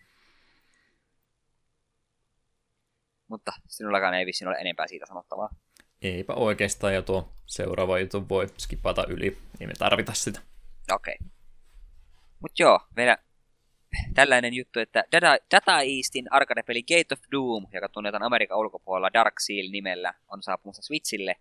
Isometristä kuvakulmaa hyödyntävä peli on vuodelta 1990, ja se on Gauntlet-tyyppinen toimintapeli, joka yhdistelee toiminnan lisäksi myös roolipelielementtejä. Olen, jo, olen muutama Gauntletia vähän pelannut, niin vähän, vähän voisi kiinnostaa. Monin pelillä tuollaista on ihan kivoja. Mm. Ja varmasti Switchillä toimii muutenkin hyvin. Jep. Siihen kun vielä jonkun kaverin saa se mukaan pelaamaan, niin ne on aina automaattisesti paljon parempia kuin vähän enemmänkin siinä sitten kenenkä kanssa jakaa tuota, tuommoista pelikokemusta. Eikö me Dataistista jokunen jakso sitten puhuttu, että heillä oli nimenomaan näitä vanhoja arcade-pelejä enemmänkin Switchille tulossa jossakin vaiheessa, niin onko tämä nyt jatkumoa sille sitten Ja mekin rupesin miettimään, että, että vastahan me ollaan Dataistista puhuttu. Hmm. Switchin sieltä, yhteydessä. Sieltä oli ymmärtääkseni lisääkin vielä sitten jatkossa tulossa, niin seurataan, miten sieltä tulee. Tuossa oli vielä suluissa tosiaan mainita, että tämä juttu oli tuolta Nintendo Lifein kautta, mikä on lähinnä tuohon amerikkalaiseen Nintendo Skeneen panostava sivusto, niin ei ainakaan mainintaa löytynyt, että oliko tämä Euroopan julkaisu nyt sitten samaan aikaan tulossa, vai onko ollenkaan. En löytänyt vahvistusta täällä, mutta toivotaan ainakin. Switch on semmoinen laite, että sinne mielellään kaikki mahdollinen, mitä vaan suinkin saa. Sanon näin, vaikka mä ei tule tässä eilen pidin hirveän saadaan siitä, kuinka paljon mua rupeaa ahdistamaan nykypäivän asenne, kun kaikki valittaa yhtä aikaa, että miksi ei ole Switchille portattu tätä peliä, että To- toki mielellään kaiken otan, mutta jos kehittäjä ei halua Switchille portata, niin sekin on ihan fine, että ei sitä tarvi nyt samanlaista meltdownia vetää, niin kuin tuolla Hattin Timein puolella oli tässä hiljattain Twitterin puolella, kun siellä joku vähän flippasi. Joo. Kaikki pelit pitää Switchille saada, niin ja sama, se ihan käytännöllistä ole. Ja samoin joka ikinen 3DSille tuleva peli, niin kuin, että miksi tämä tulee tälleen, miksi se tulee Switchille? No, hmm. se on niin ihan hyvä systeemi, että ne tekee, tukee edelleen myös 3DS, koska kaikilla sitä Switch ei vielä ole. Eikä se välttämättä pelkkää tukemistakaan ole, että kumminkin siellä kehittäminen alkanut monilla 3DS-peleillä vuosia sitten. Jep, ja jotkut pelit on suunniteltu nimenomaan sitten se kaksi näyttöä. Niin. Toki en sitä epäile, etteikö just joku vaikka Radiant Historia toimi Switchilläkin, mutta mä otan ihan mielellään sen Perfect Chronologin mun 3DSlle tuossa ihan lähipäivinä. Häikelemätön mainos. Menkää kaikkia, ostakaa Radiant Historia, Perfect Chronologi. Se tulee ulos huomenna. Perjantaina. Niin, nauhoitus. Siis jakso kun tulee, niin seuraavana päivänä. Te, periaatteessa olin oikeassa. Älä Joo. yritä korjata mua. En yritä. Ää, toinen pika mainita, että se oli myöskin se Secret of Mana remake tässä tulossa samana päivänä. Joo. Molemmat. Vai hetkinen, ei, ei se, tule, se tulee, se tule, Tä, tulee tänään, kä-. Käytännössä olin jäl- jälleen oikeassa, mutta jos mennään oikein omituisesti, mutta joo, torstaina taitaa tulla Mana, eli tänä päivänä, kun tämä podcast on tullut ulos, niin taitaa tulla se, ja huomenna mulla on sitten on se. Mulla on semmoinen, että Mana olisi tullut niin kuin nyt niin kuin tänään nauhoituspäivä. Voi olla tänne väärässä. Eilen mun mielestä katsottiin, se oli päivä ja 20 tuntia, niin Joo, ei joo, joo. Huomenna tulee. Joo, no kuitenkin. No ei tiedä siinä, minä kun katsoin tällä viikolla nyt pelien listalla, sillä on mana, okei, okay, sitten Radiant Historia, millä mulla ei ole väliä. Tämä ei todella tärkeää informaatiota sille henkilölle, joka kuuntelee tätä jaksoa myöhemmin. Kyllä. Ihmeessä, minkä takia me tarkkoja näistä asioista olla. Mutta pari vähän isomman profiili remakeä tuossa tosiaan on tässä julkaisuviikolla tulossa, niin kannattaa niitä ehkä harkita. Mä en ehkä sitä 40 siitä Secret of Manasta viittis jostain kumman syystä maksaa, mutta sitten taas tuo Radiant historia, niin joo, 40 ja mielellä. Omituisia periaatteita itsellä. En tiedä, mistä johtuu. No siitä on pelannut historiaa missään muodossa. No se on varmaan yksi syy, ja sitten kun saa fyysisen tuotteen käteensä, niin se tuntuu myöskin hyvältä. Jep. En katsonut sen Secret of Manan kanssa kyllä, että tekikö ne mitään fiksauksia sen graafisen tyylin suhteen. Se vähän näytti silloin eikä kerran kun sitä juttu oli, niin mälsältä, mutta en tiedä, tuskinpa ne hirveästi sitä muutti. Mm. Me on ollut Al- vähän sitä innoissaan silloin, mutta nyt se on vähän jäänyt siitä, äh, me se varmaan alesta jossain, mutta emme sitä täyttä hintaa viittis maksaa. Hmm. Alkuperäinen versio kumminkin toimii edelleen ihan hyvin. Jep. Ja ehkä jollakin tapaa näyttää myös paremmalta. niin. Pikselit kunnian jälleen kerran. Tota, tota, pari pikautista varmaan voitaisiin myös tähän kohtaan ottaa. Tuossa on huhuja, puheita ollut, ja ei ilmeisesti pelkkiä huhuja, vaan ilmeisesti siellä on jotain todistusaineistoa siitä, että olisi Mario-leffa suunnitteilla. Mitä tunteita tämä herättää? Pelon sekaisia tunteita. Tuleeko Pel- sieltä samanlainen kuin mikä meillä on aikoinaan yksi Mario-leffa jo tullut, vai tuleeko se jotain hyvää? Oikeasti vai eikö ollut mukaan alkuperäinen? Mä en ole edes nähnyt sitä, mutta... Mä oon nähnyt sitä pätkeä ja se riittää minulle. Niin. Tota, mä ainakin ymmärrän, että se pitäisi animoitu elokuva olla, mitä siellä nyt papereissa on ollut, että ei sen mikään live action leffa tule olemaan. Se ei silloin, kun toi, hyvä. milloin se tulikaan se, alku, tai se live action juttu? Eikö se ollut kumminkin vielä ihan 80-luvun puolta, 89 90? Jotain sitä luokkaa. Siihen kohtaan osui, että se nyt on siihen aikaan kumminkin ollut, että se on ollut pakko tehdä live actionina, ettei se oikein muuten olisi onnistunut. Tai no ihan siis vanha mallianimaatio, se olisi mieluummin kannattanut olla, mutta ne miten ne oli itse siellä Hollywoodin jätkät miettinyt, niin heille mielestä ei varmaan muita vaihtoehtoja ollut kuin vaan tehdä live actionina. Niin tänä päivänä ihan tuommoinen tietokonemallinnettu juttu, niin sehän onnistuisi ihan hyvin, ettei mitään syytä enää sitä live actionia tuosta ole tehdä. Ja myös ymmärtääkseni ihan Miyamoto, kun siinä mukana tekemässä sitä on, niin hän oli sanonut, että jos ei siitä mitään fiksua ole ole tulossa, niin ei ne sitten tee sitä ollenkaan, että luotetaan nyt siihen Nintendon Seal of Quality, että ei sieltä nyt mitään ihan kamalaa sen ole tulossa. Lapsille suunnattu elokuva on varmasti, ettei teillä nyt mitään semmoista elokuvaa historiaa olla tekemässä, mutta semmoinen ok pläjäys, kun saa ulos, niin eikö se riitä? Kyllä se riittää. Veikkaan, että se olisi semmoinen, että jos se näyttäisi vähänkin hyvältä, niin me todennäköisesti hommaa sen DVDn tai Blu-rayna sitten kun tulee. Ehkä, hmm. ehkä voisi jopa käydä leffassa. Ehkä. Mitä mieltä sä Mariosta olet, että pitääkö Mariolla olla ääninäyttelijä vai pärjääkö zeltamaisesti ilman pelkkiä äänähdyksiä vai? No si- tarkoitatko nyt elokuva, elo, elokuvassa vai myös peleissä? E- elokuvassa ihan nimenomaan, että annetaanko Mariolle ääni vai pitäisikö sä sitä semmoisena hiljaisena sankarin? No kun... Kyllähän Mariolla oma ääninäyttelijänsä niin vanha on. tuttu on, mutta harvemmin sitä Mariota siltikään on missään kuulla kokonaisia lauseita lausuvan. Niin. Me kun mietin Marioa puhumassa, niin mulla tulee mieleen niin kuin Mario Luigi-pelit, missä vaan se epäde pääpäde mm-hmm. ja se kuulostaa hito hyvältä. Me haluan, me haluan leffa, missä Mario ja Luigi puhuvat juuri noin. Antakaa vaikka tekstitykset mukaan. Eikä niitäkään sitä tarvitse. Eleet kertovat kaiken. Mitä siellä tulee semmoinen oikein kunnon vanha aja puoli rasistinen elokuva, missä ne puhuvat pizzapasta äänellä. Se olisi hieno katastrofi, minkä haluaisin nähdä. Mä vähän veikkaan, ne ei varmaan Mariolle ääntä anna, että ne pistää jonkun käpin tai vastaava apurin sille, joka hoitaa puhumisen puolesta. Se voi olla. Ihan hyvä ehkä, mutta toisaalta kivempi olisi vielä, että tämä oikea ääninäyttelijä, jonka nimeä en ikinä muista, niin mm. antaisi kuitenkin nämä perinteiset äänähdykset. Varmaankin tapahtuu näin. Luulisin ainakin. Mutta mut seurataan, mikä on Mario-leffan tulevaisuus. Nämä vähän tuolla elokuvan maailmassa tuntuu, että nämä tämmöiset huhupuheet, niin olevan semmoisia, että puolet niistä, tai ylikään puolet ei ikinä tapahdu, ja nekin, mitkä tapahtuu, niin on sitten vuosia tästä eteenpäin vielä, että varmaan aika alkuvaiheessa tämä suunnitelma tässä vaiheessa, että ei tässä nyt varmaan mikään kiire sen suhteen vielä ole raportoida, mutta halusin mainita, kun siitä nyt vähän jutustelua monessa eri lähteessä on ollut. Että mehän puhuttiin Megamani sarjastakin ja siitä ei kuulunut yhtään mitään pitkää aikaa. Ja onhan noita vastaavanlaisia projekteja enemmänkin. Eikö se Spielbergin pitänyt tehdä haluista, halu noista peleistä elokuvaa ja siitä on varmaan 15 vuotta aikaa kohta. Mm.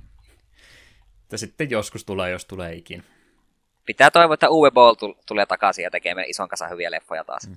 Mario-leffa. Kyllä, oi että se voisi olla hienoa sitä odotellessa.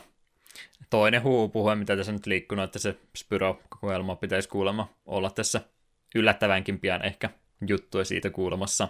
Ollaan me tästä puhuttu aikaisemmin, mutta taidettiin olla molemmat sitä mieltä, että tänne vaan. Kyllä, tänne vaan. Vaikka en ole Crash-kokoelmaa edes ostanutkaan, mutta tänne vaan. Ilmeisesti hyvä bisnes oli kumminkin se Insane Collection, niin olettaisin, että tämä on varmaan ihan helppo helppo siellä sijoittajia muidenkin puolesta niin vihreitä valoa tuommoiselle kokoelmalle näyttää.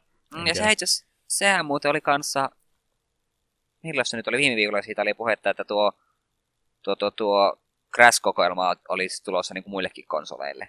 Ja sitten, että kokonaan uutta Crashia myös olisi tulossa yli ensi vuonna tai jotain. Hmm.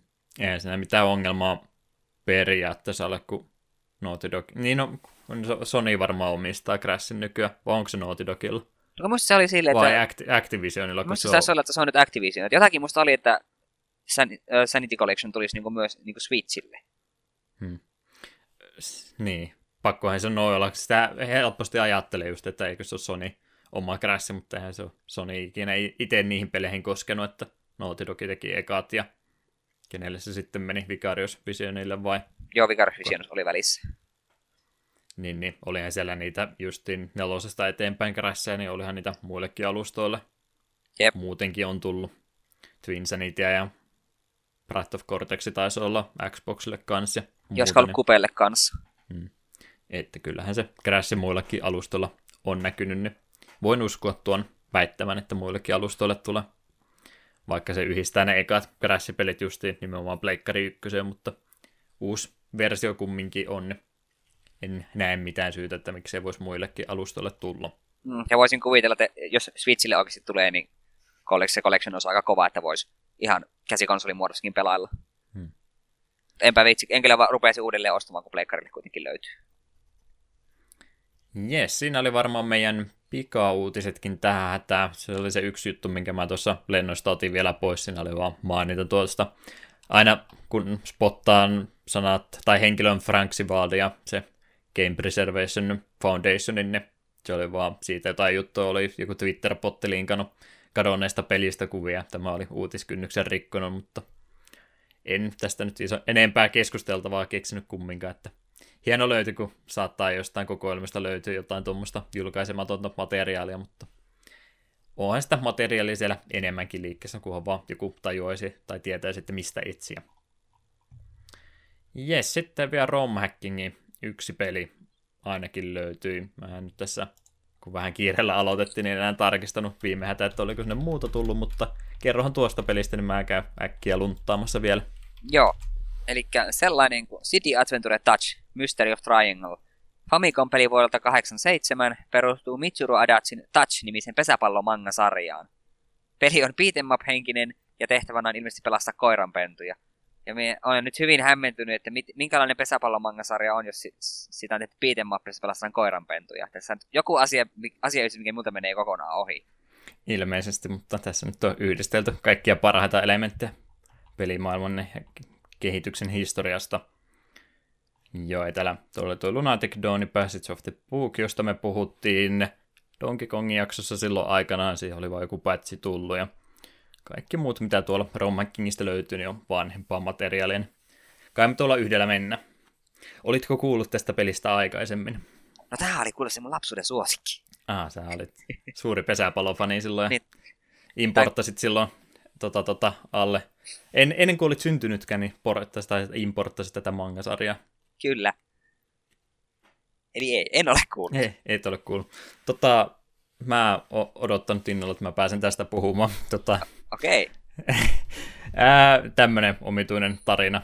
Ää, mähän silloin tota, aikanaan ostin noin Megamenit kaikki kuusi Famicomille, vaikka meillä ei ollut edes Famicomia ollenkaan, kun mä vaan spottasin huutonetissa vähän tarjouksia ja totesin, että mä halvimmallakaan tuu ikinä noita vanhoja Megamaneja löytämään, niin mä sitten ne Megamanit osti. Ne oli jonkun vuoden kaksi mulla hyllyssä ihan käyttämättä, ennen kuin mä sitten seuraavan kerran rupesin tutkimaan, että nyt tosiaan kiva se Famicomikin varmaan hommata.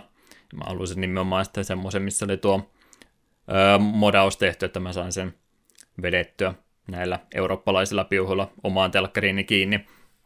Niin, niin. En mä sitä sen enempää ajatellut, mä vaan ostin sen kokoelman hän sanoi, että hän pistää siihen vähän muutakin tavaraa mukaan, niin siinä oli tosiaan se semmoinen tota, tota, pinni-systeemikonverteri, että saa laitettua muidenkin alueiden pelit tuohon Famicomiin kiinni, tuossa käytännössä toimii ihan NTSC-pelit ja toimii myös PAL-pelit, mutta ne pyörii vähän omituisella vauhdilla, koska palja NTS on vähän eri juttu.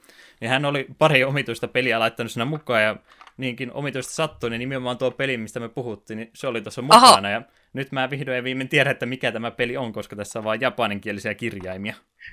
Mutta näinkin ja... omituinen sattuma, että ensimmäistä kertaa joku Rom Hackingin peli mulla oikeasti löytyy tuo. No, joko olet pelannut? No mä pelasin tätä silloin, kun mä tuon paketin ostin, ja mä eilen pistin tämän myöskin kiinni, ja kyllähän se käännöksen tarvii, koska ei tuosta oikein ymmärrä yhtään mitään.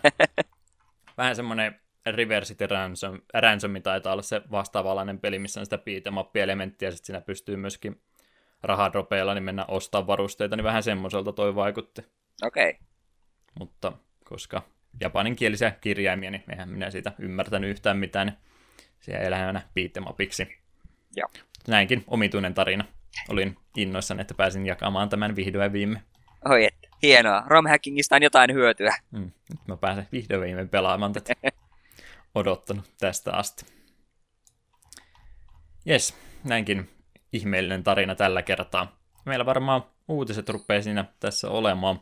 Meillä on omituisen tehokas tahti, kun Eetu haluaa pois lähteä, niin eikä me jaaritella se enempää. Kuunnellaan Zombie Set My Neighborsista taas pari kappaletta, mitä sieltä olisi Eetu tulossa. Uh, Pyramid of Fear ja Evening of the Undead. Pistetään pyörimään, eiköhän puhuta pelistä sitten lisää.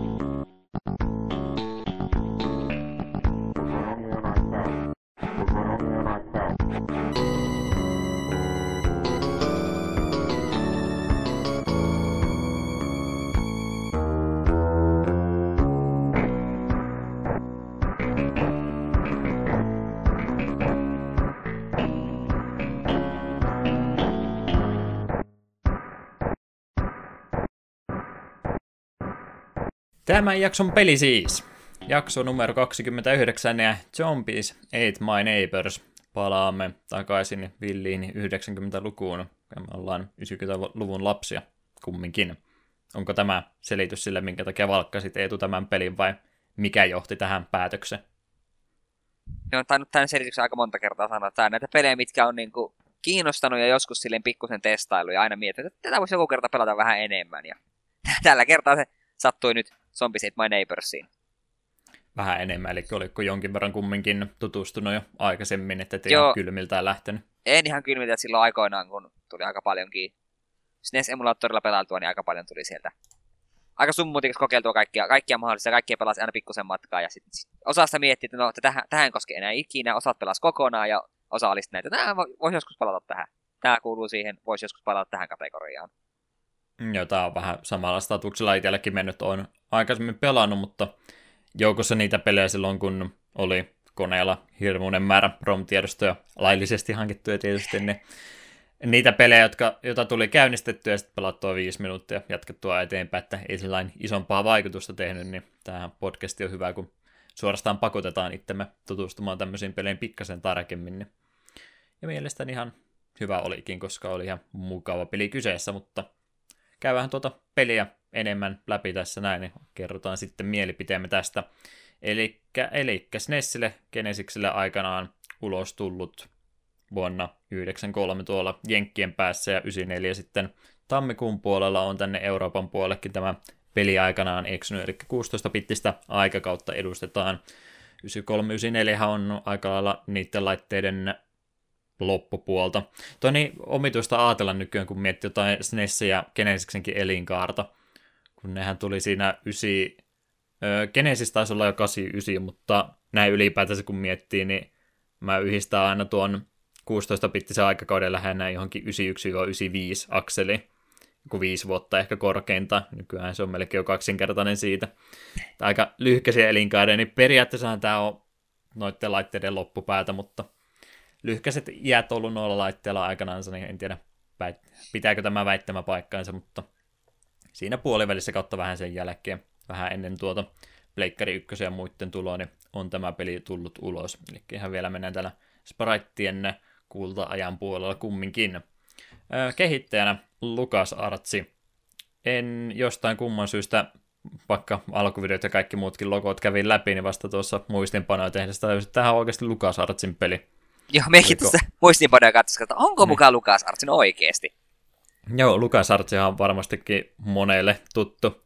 Pelin kehittäjä on tuolla 82 perustettu aikanansa, ja varmasti kuten minä, minä ja monet muutkin, niin varmaan yhdistää just LucasArtsin noihin vanhoihin seikkailupeleihin, ja heillähän sitten luonnollisesti oli tuo Star Wars-lisenssikin sitten vähän myöhemmin. Aluksi he ei tehnyt oikeastaan noita Star Wars-pelejä ollenkaan.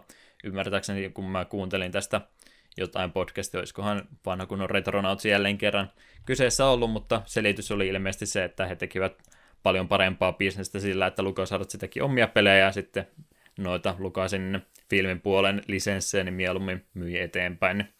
Oli kuulemma parempi bisnes siihen aikaan, mutta myöhemmin rupesi sitten tosiaan noita Star Wars-pelejäkin myös tuossa 90-luvun, mä tässä tuota pelilistaa käyn läpi, 90-luvun alkupuolta, eli aika lailla samoja aikoja, kun tämäkin peli tuli ulos, ne rupesivat he noita omia lisenssejä myöskin tekemään, ja Indiana Jonesit sieltä myöskin niitäkin seikkailupelejä tuli, ja sitten mennään tuossa eteenpäin, niin sieltä tulee tosiaan Monkey Islandia ja kaikkia muuta hienokin Fandangoa.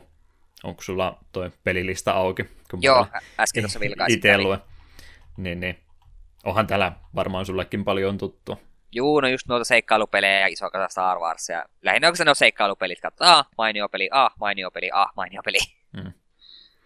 Että tässä aika monen tämmöinen hyppy nimenomaan tähän aikoihin, kun tämä peli on tullut ulos, niin nimenomaan sieltä omasta tuotannosta, jos menette vaikka Googlesta, tai anteeksi Wikipediasta katsomaan tuota LucasArtsin pelihistoriaa, niin täällä on aika, aika omituista nimeä tällä nimenomaan ensimmäisen kymmenen vuoden aikana. Sen jälkeen sitten rupeaa enemmän tuota Indiana Jones ja Star Warsia tulemaan.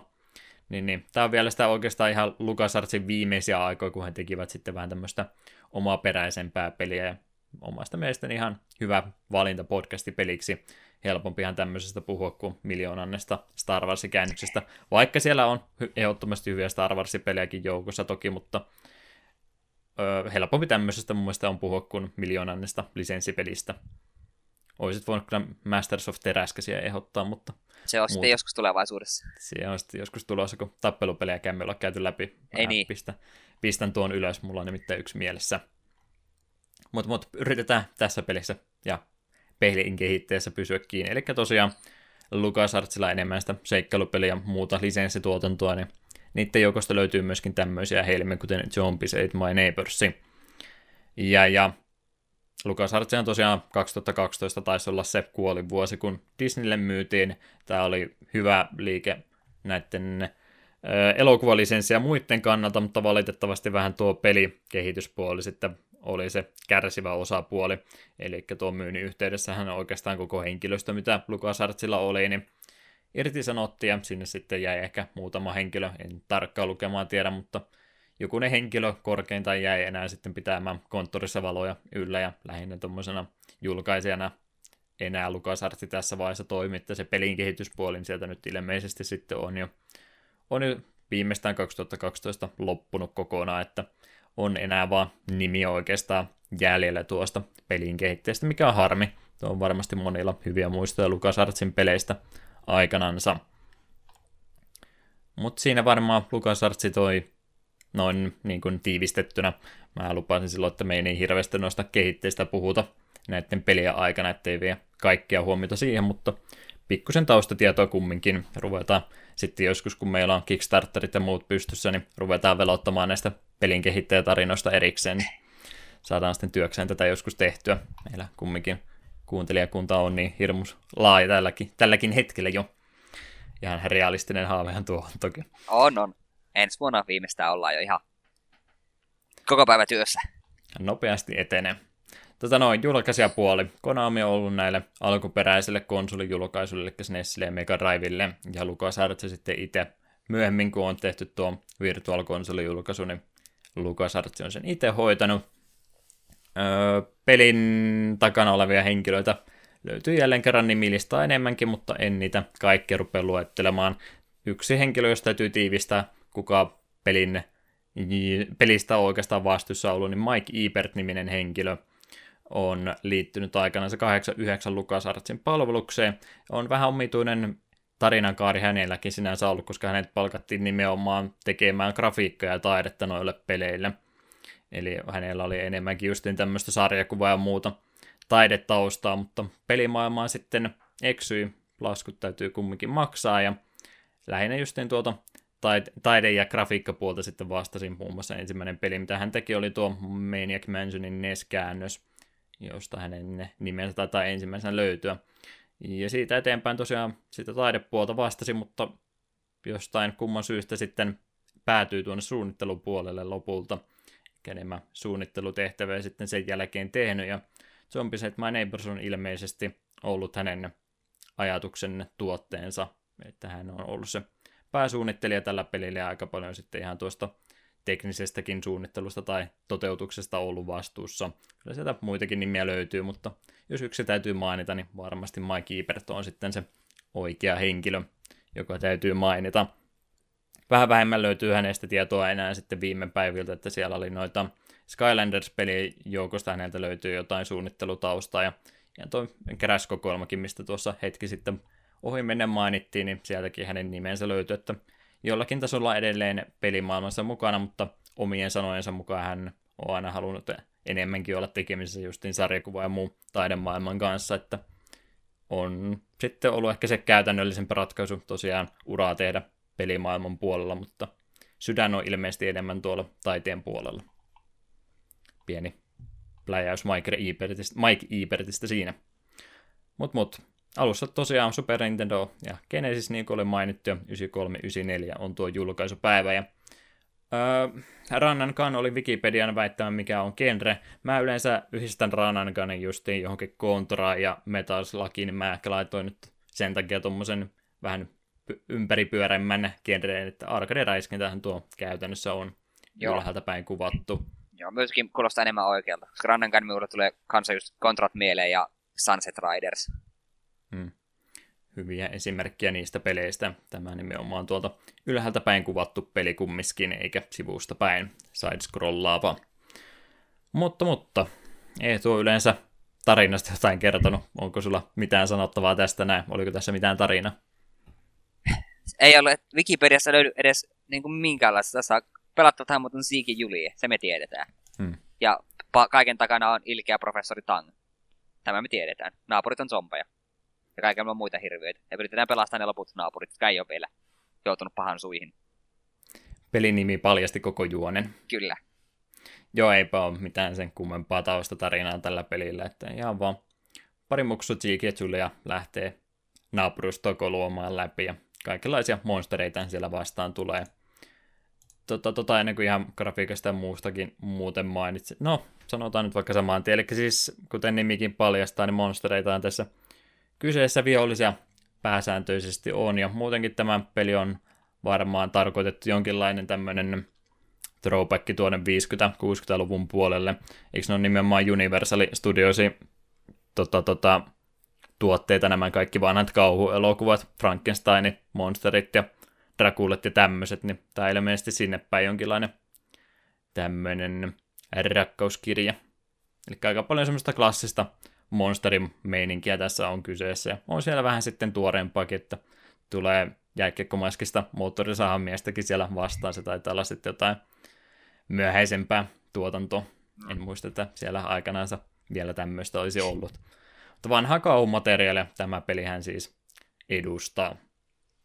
Mutta pelimekaniikka, niin kuin myöskin tuossa mainittiin, niin ylhäältä päin kuvattu räiskintäpeli. Enemmän just semmoista, mitä arcade-puolelta löytyi tähän aikoihin ja vähän sitä ennenkin niin käännettynä ihan kotikonsolin puolelle. Onko sulla muita esimerkkejä tai mitään muuta muistikuvaa vastaavanlaisista peleistä, mitä tulisi mieleen, mihinkä voisi tätä verrata?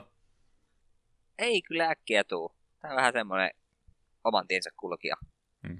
Smash TV on varmaan se toinen semmoinen, mihinkä voisi verrata aika samoihin aikoihin tullut peli. No joo, siinä on vähän vaan. Ylhäältä päin kuvattu ja sitten siellä arcade puolella tosiaan on sitä jotain Ikari Warriorsia ja Gunsmokea ja paljon muutakin vastaavaa peliä, mitä myöskin löytyy. Ehkä ihan samalla tavalla tämmöistä sokkeloista ole, mutta saman genren edustaja kumminkin on tämä Zombies Ate My Neighbors kyseessä. Nyt kun rupesin miettimään, niin kuvakulmasta tuosta, että saa aika vapaasti niin liikkua kentässä, niin mulla tulee mieleen vaan tuo Nessin se Fester's Quest. Mm, joo, siinä niitä overheadin kohtia. Oli ihan Bionic Commandossa myöskin samankaltaisia pätkiä. Jep. Tämä oli nyt kisa, kumpi heittää ja tota, isoimman, obskureimman tämmöisen ehdotuksen. Pleikkari-lehden mukana oli muistaakseni Eurodemon eli 7, jossa oli Net Jarosen näitä tämmöisiä sille kehitettyjä pelejä, niin siellä oli semmoinen samankaltainen peli, missä ammuttiin tota värikkäitä palloja ja pelastettiin vauvoja, ja ne piti sitten viedä siihen keskelle kenttää alustalle teleportti. Voitinko jonkun kisan? Se oli tätä voit. Ylhäältä päin kuvattu räiskintäpeli tuossa tosiaan siis kyseessä, ja vähän sama kuin tämä mun oikein omituinen vertauskuva oli, niin tässä tosiaan sitten pelastettavia ihmisiä on. Naapurit täytyy käydä pelastamassa sieltä monstereiden kynsistä. Monsterit joko kierretään ympäri tai aseiden avulla räiskitään hengiltä. Zombeja kun muita siellä on, niin ne kyllä yleensä nousee uudestaan ylös, että lähinnä kun itseensä pitää elossa, niin se on tärkeämpää ja nimenomaan se, että käydään pelastamassa sitten ne henkilöt sieltä, mitä kenttien joukosta löytyy ja sen jälkeen aina aukeaa tuo portti kohti seuraavaa kenttää. Onko siinä varmaankin peru- peruspelimekaniikka tuollain pääsääntöisesti kerrottuna? Joo, eiköhän siinä ollut. Eli pelastetaan ihmiset ja räiskitään monsterit alas ja onneksi ei sentään pelkällä hernepyssyllä niitä monstereita tarvi alas ampua, vaan tuossa aika laaja tuo asevalikoima. Sanoisinko, että jopa liiankin laaja. Joo, ei kaikkia kenen ruveta käyttämään, tai jos muistanut, että aina mulla se on tuommoinenkin asevaihtoehto ollut. Kyllä sille vesipyssyllä yleensä aika pitkälle mentiin. Hmm. Vesipyssy on se sun perusase, mikä on, on siinäkin muistaakseni rajatut panokset, mutta ei ikinä kyllä semmoista tilannetta tullut, että olisi loppunut vesi kesken tankista, että siinä mielessä ihan mukava. Mulla on aina ollut se ongelma tämmöisten vastaavanlaisien mekanikkojen kanssa, että jos on rajattu määrä panoksia kautta muita käyttökertoja kyseisessä itemissä, niin mulla yleensä tulee semmoinen fiilis, että nyt tätä on pakko säästellä, mutta kyllähän tämä siinä mielessä koko ajan vaikeutuu ja vaikeutuu, että pakkohan niitä on käyttää. Ja onneksi sitä aika paljon eri vaihtoehtoja tarjotaankin, että tässä on nyt ikinä tullut sellaista tilannetta, että mulla olisi se pelkkä vesipistooli ollut jäljellä, että aika paljon tuo peli sulle niitä power sun muita jakelee, ja niitä saa aika röyhkeästi sitten tuulatakin hyviä, hyvällä omalla tunnolla, että harvoinen kesken pääsee kokonaan loppumaan. Oliko nyt aseitten joukosta mitään suosikkia, mitä haluat mainita? Öö, no, se oli kyllä se hemmetin vaahtosammunti, mikä jäädytti viholliset hetkeksi, niin se oli varsin näppärä monessa kohtaa. Se on erittäin käytännöllinen, varsinkin mitä pisemmälle peli etenee, niin rupeaa sitten viholliset olemaan aika nopsia, niin niitä on hankala päästä kiertämäänkään, niin niiden jäädyttäminen on yleensä varsin mainio vaihtoehto. Joo, juurikin aiemmin mainit, mainitsit moottorisahan miehet, niin se, ne, ne kannattaa jäädyttää. Niiden kun käyt tappelemaan, niin siitä ei yhtään mitään. Siinä kohtaa viimeistä, viimeistään tajuaa se, että tuossa on pakko myöskin niitä muita aseita käyttää, koska se ensin tuntui niin epäreiltu, kun mä vedin sillä mun perus tota, oikein minimalisti tyylillä siihen asti, että mä en suostu käyttää muuta kuin vesipistoolia, sitten huomaan, että hetkinen tuo vihollinenhan liikkuu nopeammin kuin minä, niin ei tästä pääse karkuun näillä perustyökaluilla, nyt on pakko käyttää jotain muutakin, että kyllä se peli myös vaatii, että niitä varusteita käytetään mahdollisimman laajasti. Joo, sä se vaahtosammuttimet multa veit, niin ei sitä nyt tarvi uudestaan mainita varmaankaan. Monta eri vaihtoehtoa sieltä on, en niitä ruvennut tuossa nyt se enempää listaamaan. Sen takia mainitsin, että niitä ehkä vähän liikaakin, koska tuossa ei ole kuin yksi painikin, millä sä pystyt niitä käymään läpi, niin sitten kun saa ne kaikki mahdolliset power niin tiukan paikan tulleen se oikean valkkaaminen, sieltä on vähän hankalaa, kun paniikissa katsot, kun sieltä joku trolli hyppii silmille ja sä yrität sitä oikeata sieltä kymmenen joukosta löytää, niin yksi painikin, millä ne käydään läpi, niin se on vähän hankala se oikea sieltä välillä vaan valkata, jos oikein kiire tulee. Joo, samaa kyllä kävi itselle välillä, että tulee iso joukko jotain ikäviä vihollisia vastaan, kuten niitä kirvestä heitteleviä pikkulapsia, niin yritän siellä paniikissa etsiä, apua nyt joku toinen, toinen, toinen ase, niin ottaa, no vaikka tuo ja piskoo vaan menemään, toivoo parasta. Eli, eli noi etupainikkeet lähinnä, mitä tuossa SNESin ohjaimessa on, APX ja Y, niin kaikkia niitä neljää käytetään, joista kaksi niitä on, millä va- ää, käydään läpi nimenomaan niitä itemeitä ja kaksi muuta on sitten, millä ne käytetään. Eli siellä on se aseen valkkaaminen ja ampuminen kahdessa painikkeessa, ja sitten sulla on vielä erikseen ne käy- eri käytettävät itemit, en tiedä mitä terminologiaa mä tässä käyttäisin, mutta siellä on sitten just jotain potioneita, mitä tulee vähän tämmöistä harvinaisen parajattoa käyttötavaraa, mikä muuttaa sut tietynlaiseksi omituiseksi purppuraksi monsteriksi, olisiko sillä jotain nimeä ollut, mutta jotain helttiä palauttavaa itemeitä ja muutakin, niin niitäkin löytyy, ja ne on onneksi vielä laitettu eri painikkeiden taakse, niin pystyy niitä sieltä erikseen valkkailemaan ja valmiina myöskin pitämään. Ne oli varsin hyödyllisiä, varsinkin se monsteriksi muuttuminen, niin tulee se ensimmäinen bossi vastaan, niin mikä on oikein jättiläismäinen vauva tota, tota, vaipoissansa juoksentelee ees takaisin, niin se oli sen verran vaikea, että mä menin kyllä siihen tuhlaamaan ja valtaosan näistä power Joo, mekin sen, mulla oli yksi ja ihme monsterimuutos potioneita, niin sen mekin siinä epätoisesti yritin etsiä apua, mitä, onko mulla mitään näppärä, sen löysi ja sitten menin vaan iholle, niin sen aikana saan tehty sen verran paljon vahinkoa, että mokoman vauvan voitin. Ensimmäinen peliyrityskerta nimittäin kaatui Game Over siihen vauvaan, koska me en saanut sitä nurin. Se oli Joo, se... Se on ikävä pomo. Ja noin vaikeustasosta ylipäätänsä, niin toi mielestäni suht reilu ja tota, järjestelmällisesti vaikeutuu toi peli, mutta se tulee vähän omituinen piikki just siinä about 10 kentän kohdalla. Eikä kertaa, kun ne moottorisahamiehet ilmestyy, sitten aika pian sen jälkeen on just tämä aika bossitappelu, mikä sitten kestää aika kauan, ja se on myöskin omituisen nopsa se vauva jaloistansa, niin siihen on kovin vaikea saada osumaan yhtään mitä. Jep. Et, et niin, myöskin sanoa, että vaikka se on, suurin on reilu, mutta välillä niitä tulee oikein omituisia piikkejä. Ja mutta yli heti sen vauvakentän jälkeen tuli joku ihan naurettava helppo kenttä, missä meni joku minuutti. Ai jaa, tässä oli melkein jonossa kaikki pelastettavat. Hmm. Sitten tulee ta, tuli just se joku tehdaskenttä, jossa tuli niitä, ilmeisesti on kyllä nukkeja aika lapsia, mutta niitä kirveitä heittää, kun ne tulee jostain koneesta. Voisi ainakin olettaa, että on nukkeja. Joo, mä niitä yhdistin niihin pieniin trollileluihin, mitä, mitkä aikana oli suosittu, että vähän sen näköisiä ne oli. Ja jotain sellaisia oli, mutta kuitenkin niin tuli semmoinen kenttä, jossa oli käytännössä pelkästään niitä vihollisia, ja niitä tuli koko ajan lisää, niin se oli kanssa aika ahistava kenttä.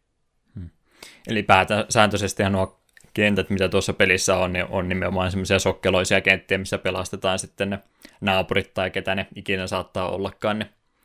Niitä on pääosa, mutta aina muutama, ää, tota, en muista, neli, neljä viisi olisi ollut semmoisia possikenttiä sitten vielä erikseen, mitkä on yleensä vähän vaikeampia ja ainakin, jos ei muuta, niin kuluttaa aika paljon sun varastoja noiden erikoisaseiden suhteen, että niiden kohdalla vähän semmoista pientä vaikeustasohyppyä tulee, mutta muuten tuossa aika paljon pystyy myös kiertelemään vihollisia, niin siinä mielessä ne sokkelokentät on vähän helpompia. Siitä mä kyllä tykkään, että tuo, me niin oletin sille just sen ekan bossin jälkeen, että okei, että me on varmaan aika pitkälti nähnyt kaiket, mitä tällä pelillä on tarvittavana ja tällaisia. Suurissa vihollisista on nähty ja sitten eilen kun pelasin vielä, ennen kuin, öö, niin eilen vielä pelasin, niin tuli vielä sitten yksi semmoinen kenttä vastaan, jossa oli vihollisena pelkästään jättiläisiä muurahaisia. Mitäs nämä kaverit, että emme tämmöisiä ennen nähnytkään. Mm. En tiedä, tuliko ne sitten myöhemmissä kentissä, mutta tuossa pelissä oli kenttiä mitä 48, niin me kumpikaan ihan niin pitkälle jaksettu pelata. Mm, joo. 120 kenttää me itse pelasin. Täytyy kyllä myöntää, että yllätyin suorastaan, kun menin katsoin jälkeenpäin, että paljonko tuossa kentti oli, niin sisältöä tässä pelissä on yllättävänkin paljon, että mä ajattelin, että tämä on varmaan semmoinen tunnissa läpi rykästy, mutta ei kyllä pidä paikkansa, että runsaasti löytyy kenttiä runsaasti löytyy myös erilaisia vihollistyyppejä, niin kyllä se koko ajan vähän muuttaa pelin luonnetta kentästä kenttään eteenpäin menee, niin ei ole sitä samaa puurtamista, vaan koko ajan tuntuu pikkasen asiat muuttuvan, mitä pisemmälle tuo peli etenee.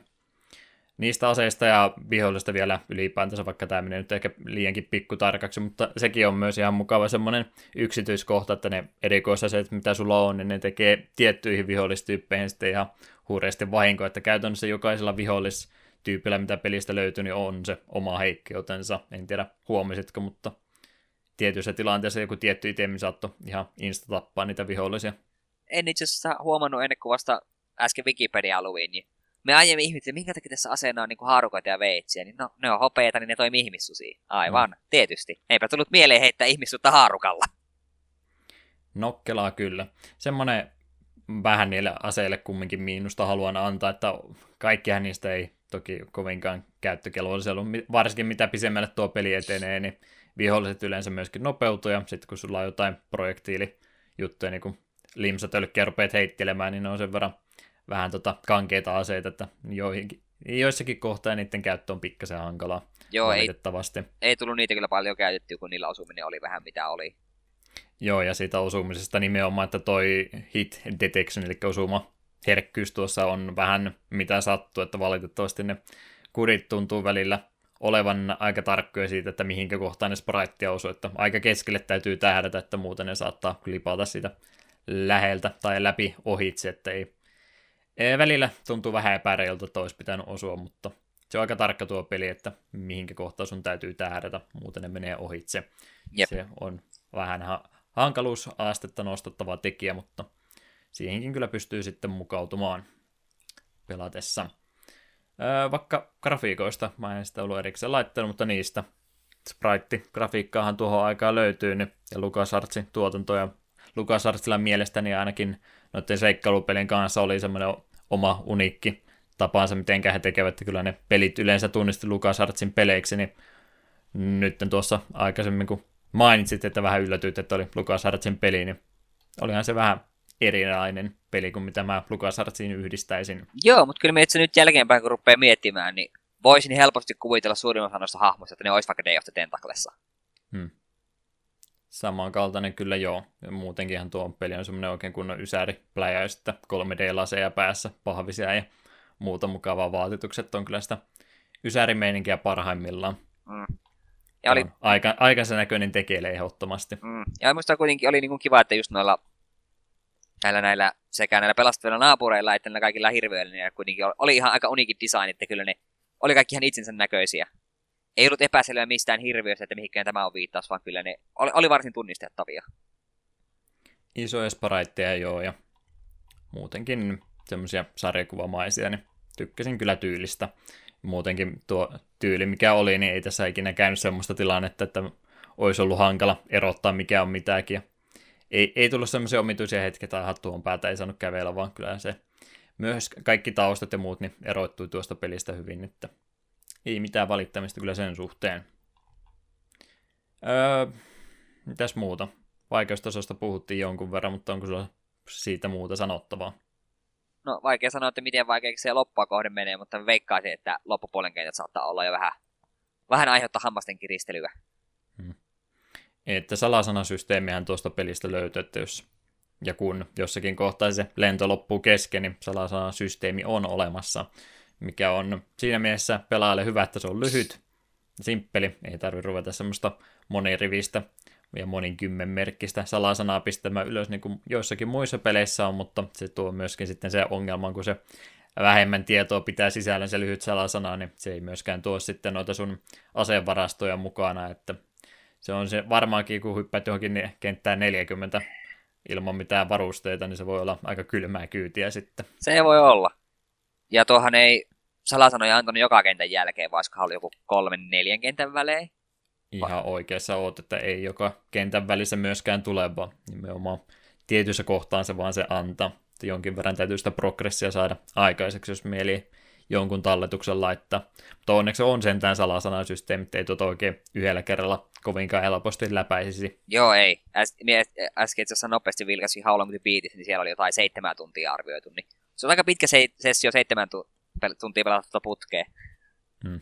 Ajattelen, että kentät voi kumminkin, jos tietää mitä tekee, niin läpäistä about 30 sekunnissa. Jep. Mutta kun sitä ekaan kerran pelailee, niin kyllä ne aika tarkkaan tulee koluttua myös.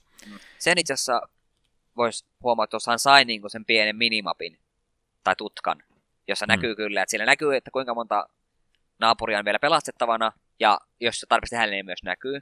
Jes, hyvä systeemi, mutta mä olisin halunnut, että se tutka kattaisi niin koko kentän, koska sitten kun sulta puuttuu se yksi naapuri, niin sitten mm. se silti, vaikka sulla tutka, silti siihen hortoilet sinne tänne ja yrität päästä tarpeeksi lähelle, että sinne missä päin se on. Se saa, jos se on oikeassa nurkassa ja sitten se viimeinen turisti on siellä hemmetin vasemmassa alanurkassa, niin se on aikamoista seikkailemista tutkimista. Että se ei hirveästi se siinä vaiheessa enää lämmitä mieltä. Kyllä siinä aika paljon tuli just viimeisen etsimisen kanssa ongelmia, kun se tutka ei tosiaan näyttänyt, että se on se oma ruutu plus sitten niin kuin yksi ruutu aina ylös alas, se oikea kulmittain, niin about se alueen verran se näyttää siinä, mutta kentät oli yleensä sen verran iso, että se ei ehkä neljänneksen kentästä kattoi se tutka pelkästään, niin se valitettavasti joutuu kulmasta kulmaa yleensä etsimään, että se tutka ei loppujen lopuksi niin kovinkaan hyödyllinen sitten kumminkaan ollut. Alkuus oli aina näppärä, että näki suurin piirtein, okei tuolla sun on pari ja niin pois, mutta sitten se vikat oli aina ikävä etsiä. Ja sitä ei vielä mainita, että tämäkin itse piti tarkistaa Wikipediassa, kun oli ihan varma, että jos et kerkeä kentän aikana pelastaa yhtään naapuria, vaan viholliset tappaa ne kaikki, niin sitten se on game over. Mm, joo. Mutta Olet aika, ihan oikeassa. Mutta aika harvinaista, koska yleensä niitä kuitenkin, niitä on kuitenkin sen verran paljon, ja yleensä niistä osa on melkein heti sun vieressä.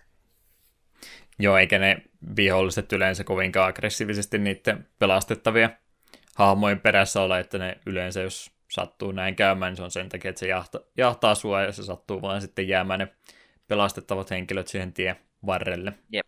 Poikkeuksena ehkä se vauvakenttä, missä sillä joku viisi, neljä, neljässä viiteen turistia siinä käytännössä sen vauvan taistelutantereella. Onneksi siellä oli mm. pari silleen turvassa, jotka väkisin piti pelastaa sitten, kun oli pomo voittanut, mutta oli kyllä vähän silleen, että teitä minä kaikkia ei todellakaan ole tulossa pelastamaan. Te jäätte vauvan jalkoihin. Sekin vielä sitä tarkkaan kolmesta haluan mainita, että en tiedä, onko joka ikisessä kentässä hirmuisesti salaisuuksia, mutta ihan mukavasti aina vähän väliä tuntui jotain nokkevaa olevan, että jostain tuli siellä läpi, kun pistää sammuttimilla tulen pois, sieltä löytyy yhtäkkiä linnan sisältä hirmuinen eri, erillinen reitti vielä, mistä pystyy se seinien sisällä kulkemaan, ja siellä löytyy jotain miniposseja ja muuta, lisääriä ja muuta, että ihan hauskoja salapaikkojakin tuosta pelistä paikoittaa ainakin löytyy, ja jonkin verran pystyy sitten singolla ja muulla niin rikkomaan myöskin seiniä, että pystyy myös vähän oikomaan mahdollisesti, ja sieltäkin saattaa jotain power löytymään sitten semmoista paikoista, mihinkä ei niin kuin ihan automaattisesti pääsisi. Me tunnen olo nyt helvetin tyhmäksi, koska joo, mekin huomasin, että on tuolla takaläpi varmaan päässä, mutta en mitä sammunin, että me kävelin kylmän viilistä tulta päin. Äh, sä olit tosi mies. Olisi kyllä, mulla se, kyllä se sammutti olisi ollut vara ite, niin kuin ite meissä, ei mulla käynyt tuommoinen mielessä. Mä olin tulta päin vaan. Oletko miettinyt uraa palomiehen? Yes, yes.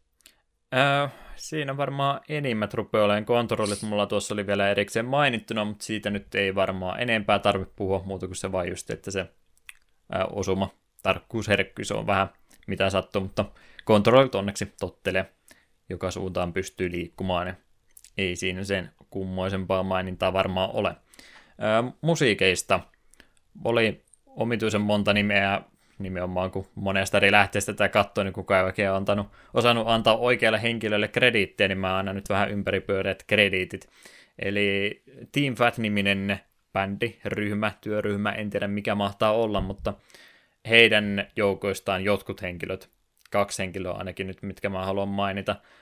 Nämä oli vähän ristiriitaista tietoa, kun mä yritin monesta lähteestä katsoa, mutta jossakin annettiin krediitit Joe McDermott-nimiselle henkilölle, eli hän on ilmeisesti säveltäjänä nyt sitten ollut, ja toinen ton Team Fat-tiimin jäsenistä George Alistair Sanger on ilmeisesti tuottajana ollut. Pahoittelen, jos nämä meni väärinpäin, mutta näin mä ainakin ymmärrän. Eli jonkinlainen tämmöinen työryhmä, joka musiikkia on tuottanut muutenkin, niin he ovat tehneet tähän peliin musiikit, ja oli ihan mukavaa musiikkia. Ei nyt varmaan semmoista mitä melodiaa, mitkä jäisi ikuiseksi ajoiksi päähän soimaan, mutta to, toimi mun mielestä ainakin teemaa hyvin. Oli just vähän semmoista kauhuelementtiä siellä joukossa. Joo, kyllä minäkin musiikista tykkäsin, oli hyvin sopivat ja vaikka niitä ei pelissä loppuisi kovin monta ollut, että ne rupesi aika nopeasti luuppaamaan, niin kyllä niitä kaikki ihan mielellään kuunteli. Ja onneksi ne kentät, mitä siellä tulikin, niin vaihteli myöskin, että ei tarvinnut yleensä samaa kappaletta kovinkaan montaa kenttään putkeen kuulla. Jep. Että suht tiivis soundtrack pelillä, mutta hyvin käytetty kummiskin. Jep. Pakko huomauttaa, että onkohan Team Fat jotain sukua Team Meatille. Todennäköisesti ei. Mutta hienoa, että ovat itseään kutsuneet nimelle Team Fat. Hieno nimi. Yes, siinä varmaan näin ympäripyöreästi käy vielä loput asiat läpi kohta, mitä mieleen tulee, mutta pari nippelitietoa pelistä haluaisin vielä mainita. Eli tämä julkaisuaika, milloin tämä peli oli tullut ulos, niin tämä oli vähän sen jälkeen, kun oli nämä tota, Sega ja Nintendo väliset sensurointijutut, eli oli nämä Night Rapid ja muut oikeudenkäynnit ollut, ollut käytynä tässä kohtaa, niin tämä tuli sen jälkeen, mutta kumminkin juuri ja juuri ennen kuin saatiin sitten tätä ESRP, mitä sitten on Euroopassa vastaavanlainen tämä, onko se ESRP Euroopan versio justi vai mikä tämä, joka näitä pelejä ikärajoja iskee. Mm, se on itä, se on. Ei tämä sama kyllä olla, mutta kumminkin nämä tota, tota, yhteisöt, jotka ne sitten näitä ikärajoja peleihin tekee, niin näitäkään ei ollut vielä ihan tässä kohtaa ehditty muodostamaan, niin Nintendo varsinkin tuolla Amerikan päässä ja Euroopassa myöskin, niin oli aika vainoharhainen nimenomaan sitten kaiken veren ja muun käyttämisestä, varsinkin kun tämä peli on kumminkin myöskin lapsille suunnattu lapsiystävällinen peli, niin aika paljon kehitysvaiheestakin yritettiin sitten luopua kaikesta, vaikka siellä moottorisaatteilu ja muuta, niin vertahan tuossa pelissä ei löydy siis ollenkaan, vaan kaikki oli jonkin väriseksi mönjäksi siinä sitten muutettu, että ei tämä onneksi, ei tässä mitään raajoja lentele ja muuta, vaikka kauhuelementtejä joukossa onkin, että varsin lapsiystävällinen versio tämä varsinkin julkaisupeli sitten loppujen lopuksi oli, ettei tässä mitään sen pelottavampaa ole onneksi. Ja, ja Euroopan päässä sitten oltiin vielä jopa tarkempi, että just nuo moottorisaamiet, mitä tuossa joukossa oli, niin ilmeisesti paljon julkaisussa ne on, on vähän muutettu ja niille on annettu kirveet käteen, koska kirveellä telominen on huomattavasti ystävällisempää kuin moottorisaalla heiluminen. Et sanat suusta, niin rupesin miettimään, että se, joo, ihan, logiikka on ihan hyvä. Kirveellä tulee kato paljon siistimpää jälkeä kuin moottorisahalla. Kyllä, kyllä.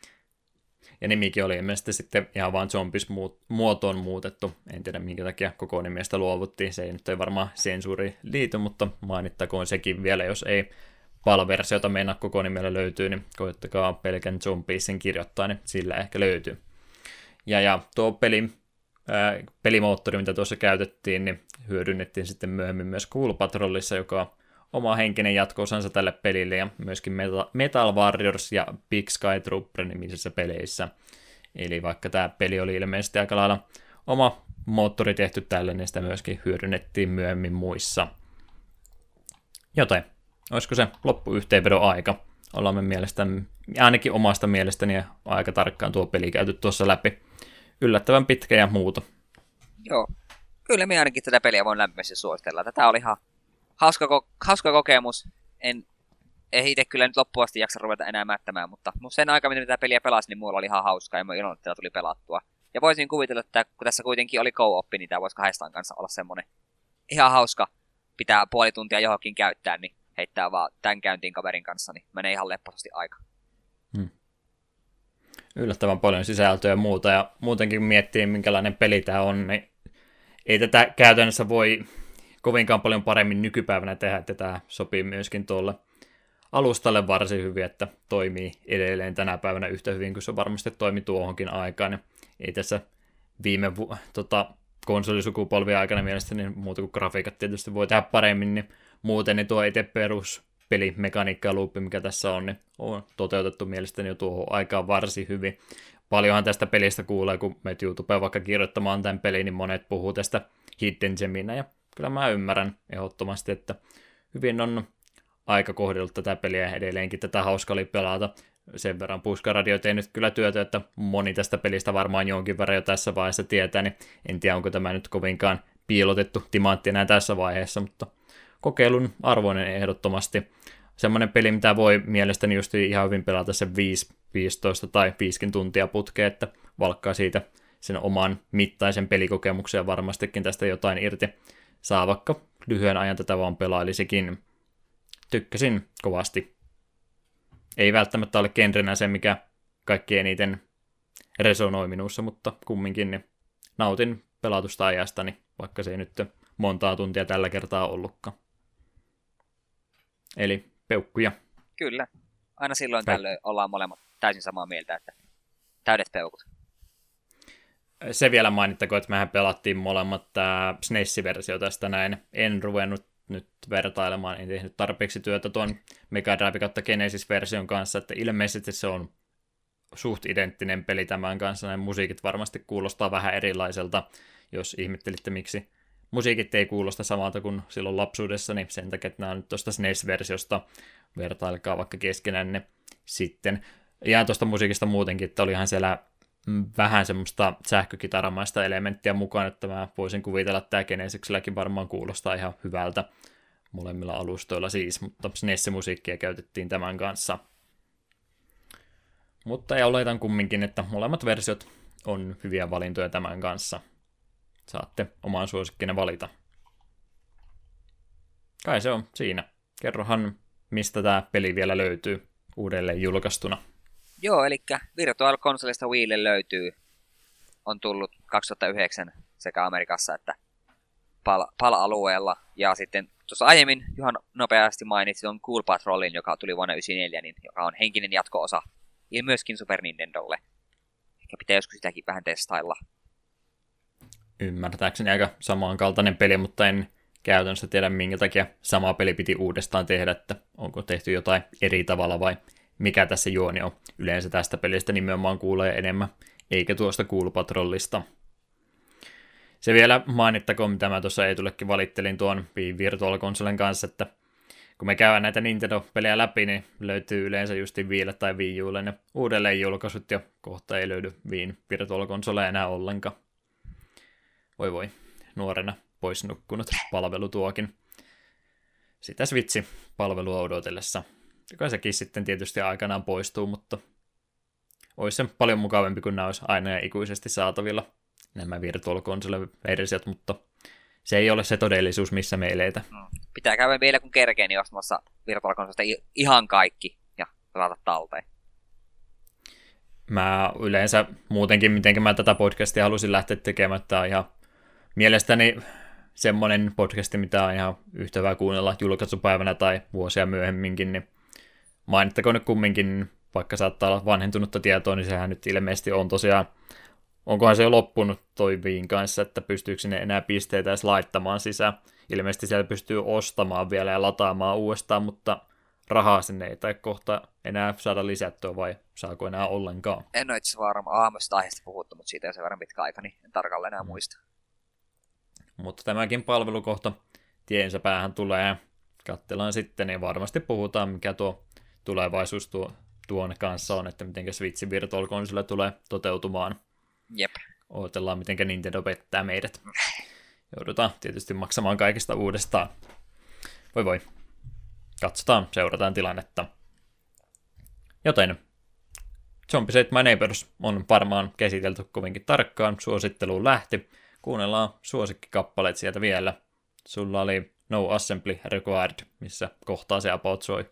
Se oli niissä, siinä eka kertaa taisi soida siinä tehdaskentässä just missä tuli niin hirveitä hellyttävät nuket. Hyvä biisi, vaikka kenttä olikin ahistava. Uh, Curse of the Tongue oli oma valinta ja se löytyy noista pyramidi kautta Egyptin henkisistä kentistä, missä yleensä hiekkaa enemmän löytyy, niin sieltä saattoi se kuulla, ja jos ei kuulunut, niin nyt kuuluu ainakin tässä seuraavaksi. Eli pari kappaletta, ja eikö me ruveta jaksoa pikkuhiljaa lopettelemaan.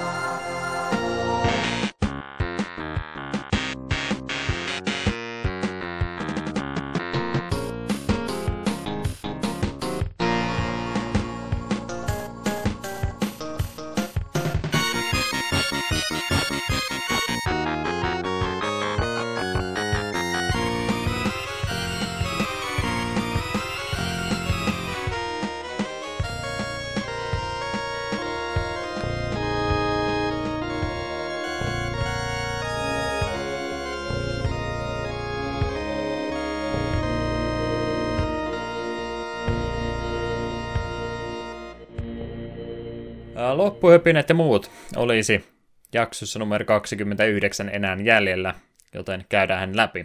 Ihan muistutuksen vuoksi, vaihtelun vuoksi en yleensä tästä mainitse, mutta meillähän on muun muassa sähköpostiosoite takapölkky at gmail.com. Jos joku on laittanut siihen ö-pistet päälle, niin pahoittelen, ne ei ole meille varmaankaan löytynyt, kun ei tuo Gmail pirulainen antanut ökkösiä käyttää osoitteessa, niin takapolkku at gmail.com, niin sinne saa laittaa mitä, no ei nyt ihan melkein mitä tahansa, mutta melkein kumminkin niin mielen päällä on, jos haluatte palautetta podcastin perusluonteesta tai jostain tietystä pelistä laittaa terveisiä, ehdotuksia, ihan mitä tahansa, niin mielellään täällä loppuhypynytten ohessa niitä lueskeltaisiin. Ei ole vähän aikaan tullut, mutta mainittako, että saa hyödyntää. Ymmärrän kyllä, että se on iso vaiva, en itsekään yleensä jaksa, mutta vaihtoehto on olemassa ja kaikki otetaan vasta. Se on eri asia, pääseekö ne sitten ilmoille asti ikinä, mutta saa yrittää. Ei sinne oikein kukaan muu tunnu meidän sähköpostisoitteeseen kirjoittavan muuta kuin ne intialaiset, jotka haluaa meidän kotisivuille kuvia tehdä ja grafiikka. Niitä tuntuu olevan omituisen paljon. Hyvä bisnes varmaan Intiassa se. Joo, tulevia jaksoja. Neljä jaksoa me yleensä puhutaan, kerrotaan teille etukäteen. Pystytte myös itsekin valmistautumaan tuleviin jaksoihin niiden tuomaan rasitukseen hyvin. Eli neljähän meillä on jälleen kerran mielessä ja mainitsen sen myös, eli meillä oli nyt kaksi tällä tutulla tavalla tehtyä jaksoa tulossa, eli semmoisia pelejä, mitä ei olla ainakaan kovinkaan paljon pelattu ennen, ja sitten koitetaan tätä pientä muutosta, eli minä olen valkannut yhden pelin, mistä mä oon itse tykännyt kovasti, ja mä haluan Eetun sen pelaava, ja sitten myös toisinpäin Eetu on, Eetu on valinnut suosikeistaan yhden pelin ja pistää mut pelaamaan sitä, niin katsotaan, miten se podcastin tekemiseen vaikuttaa. Meneekö meidän välit välittömästi poikki? Ei, en, en voi hyväksyä, että pidät tästä pelistä. Sen perusteella, mitä sä oot valkannut, niin tuskinpa nyt ainakaan vielä tapahtuu, mutta älä koeta onnea. Kerrohan nyt ne, mitkä jaksot sieltä olisi seuraavana tulossa. Joo. Seuraavan kerran, kun palaamme tämän podcastin merkeissä, niin laiva on lastattu. Me lähdetään nimittäin pelaamaan Overboardia Pleikkari ykkösellä. Ja se jakso tulee ulos ensimmäinen kolmatta Huhhuh. Ollaan, ollaan sitten jo kolmannella kuulla. Aika pelottavaa ajatella. Joo, katsoo tuota listaa, niin tuossa on talvi mennyt ohitte näiden jälkeen. Jep. Hurjaa. Mm. Overboardista mainittako, että siitä on ilmeisesti olemassa myös PC-versio jollain eri nimellä, mitä mä en nyt ulkoa muista, mutta on ilmeisesti PC-versio myös pelistä olemassa. Okei. Okay. Ja sitten sen jälkeen 15.3. Golden Axe Mega Drivelle se pikaisesti jo mainit, mainittiinkin ja Juha odottaa sitä suurella innolla. En odota. Hei, se keskeytän sut. Jos joku haluaa nimenomaan kirjoittaa sähköpostia pitkän kauan mukaan, niin selittäkää mulle, minkä takia beatemapit on hyviä pelejä, koska mä en vieläkään ymmärrä. Mä, mä en vaan tykkää. Pistäkää vihasta palautetta. Okei, okay, sillä, sillä välin kun Juha muhii tulla raivossaan, niin sitten 29.3. on tämä Juhan valitsema suosikki, Pleikkari 1 Tombi, odotan itse mielenkiinnolla, että pääsen sitä pelaamaan. Minun kokemukseni kyseisestä pelistä on se, että olen katsonut Juhan Let's Playn aikoinaan siitä. Hmm. Toivottavasti olet enimmät jo unohtanut. Suurimmassa joo. Puoli, puoli suolaa siinä, kun nimenomaan niitä questia sinä yrittää keksiä, että miten nämä läpäistään. Siinä oli erivärisiä housuja ja sitten hypittiin possujen päälle. Tämä minä Pitää muistan. paikkansa. Sillä päästiin Possuja on kovasti. Ja sitten minun valintani tulee 12.4. Luffy 2 Rise of the Sinistrals, ai että me on innoissani. Super Nintendon aliarvostettu JRPG-klassikko. Pari tuntia sitä ehii jo pelailemaan ja hyvältä vaikuttaa.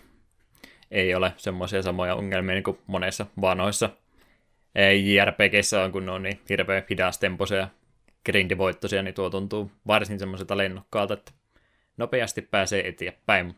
Puhutaan siitä enemmän sitten. Hyvät musiikit kanssa hemmetin musiikit. Öö, ihan näin, kun mä venytän, mä en päästä sua lähteen pois, niin oliko sä sitä y- ykköseen tutustunut ollenkaan?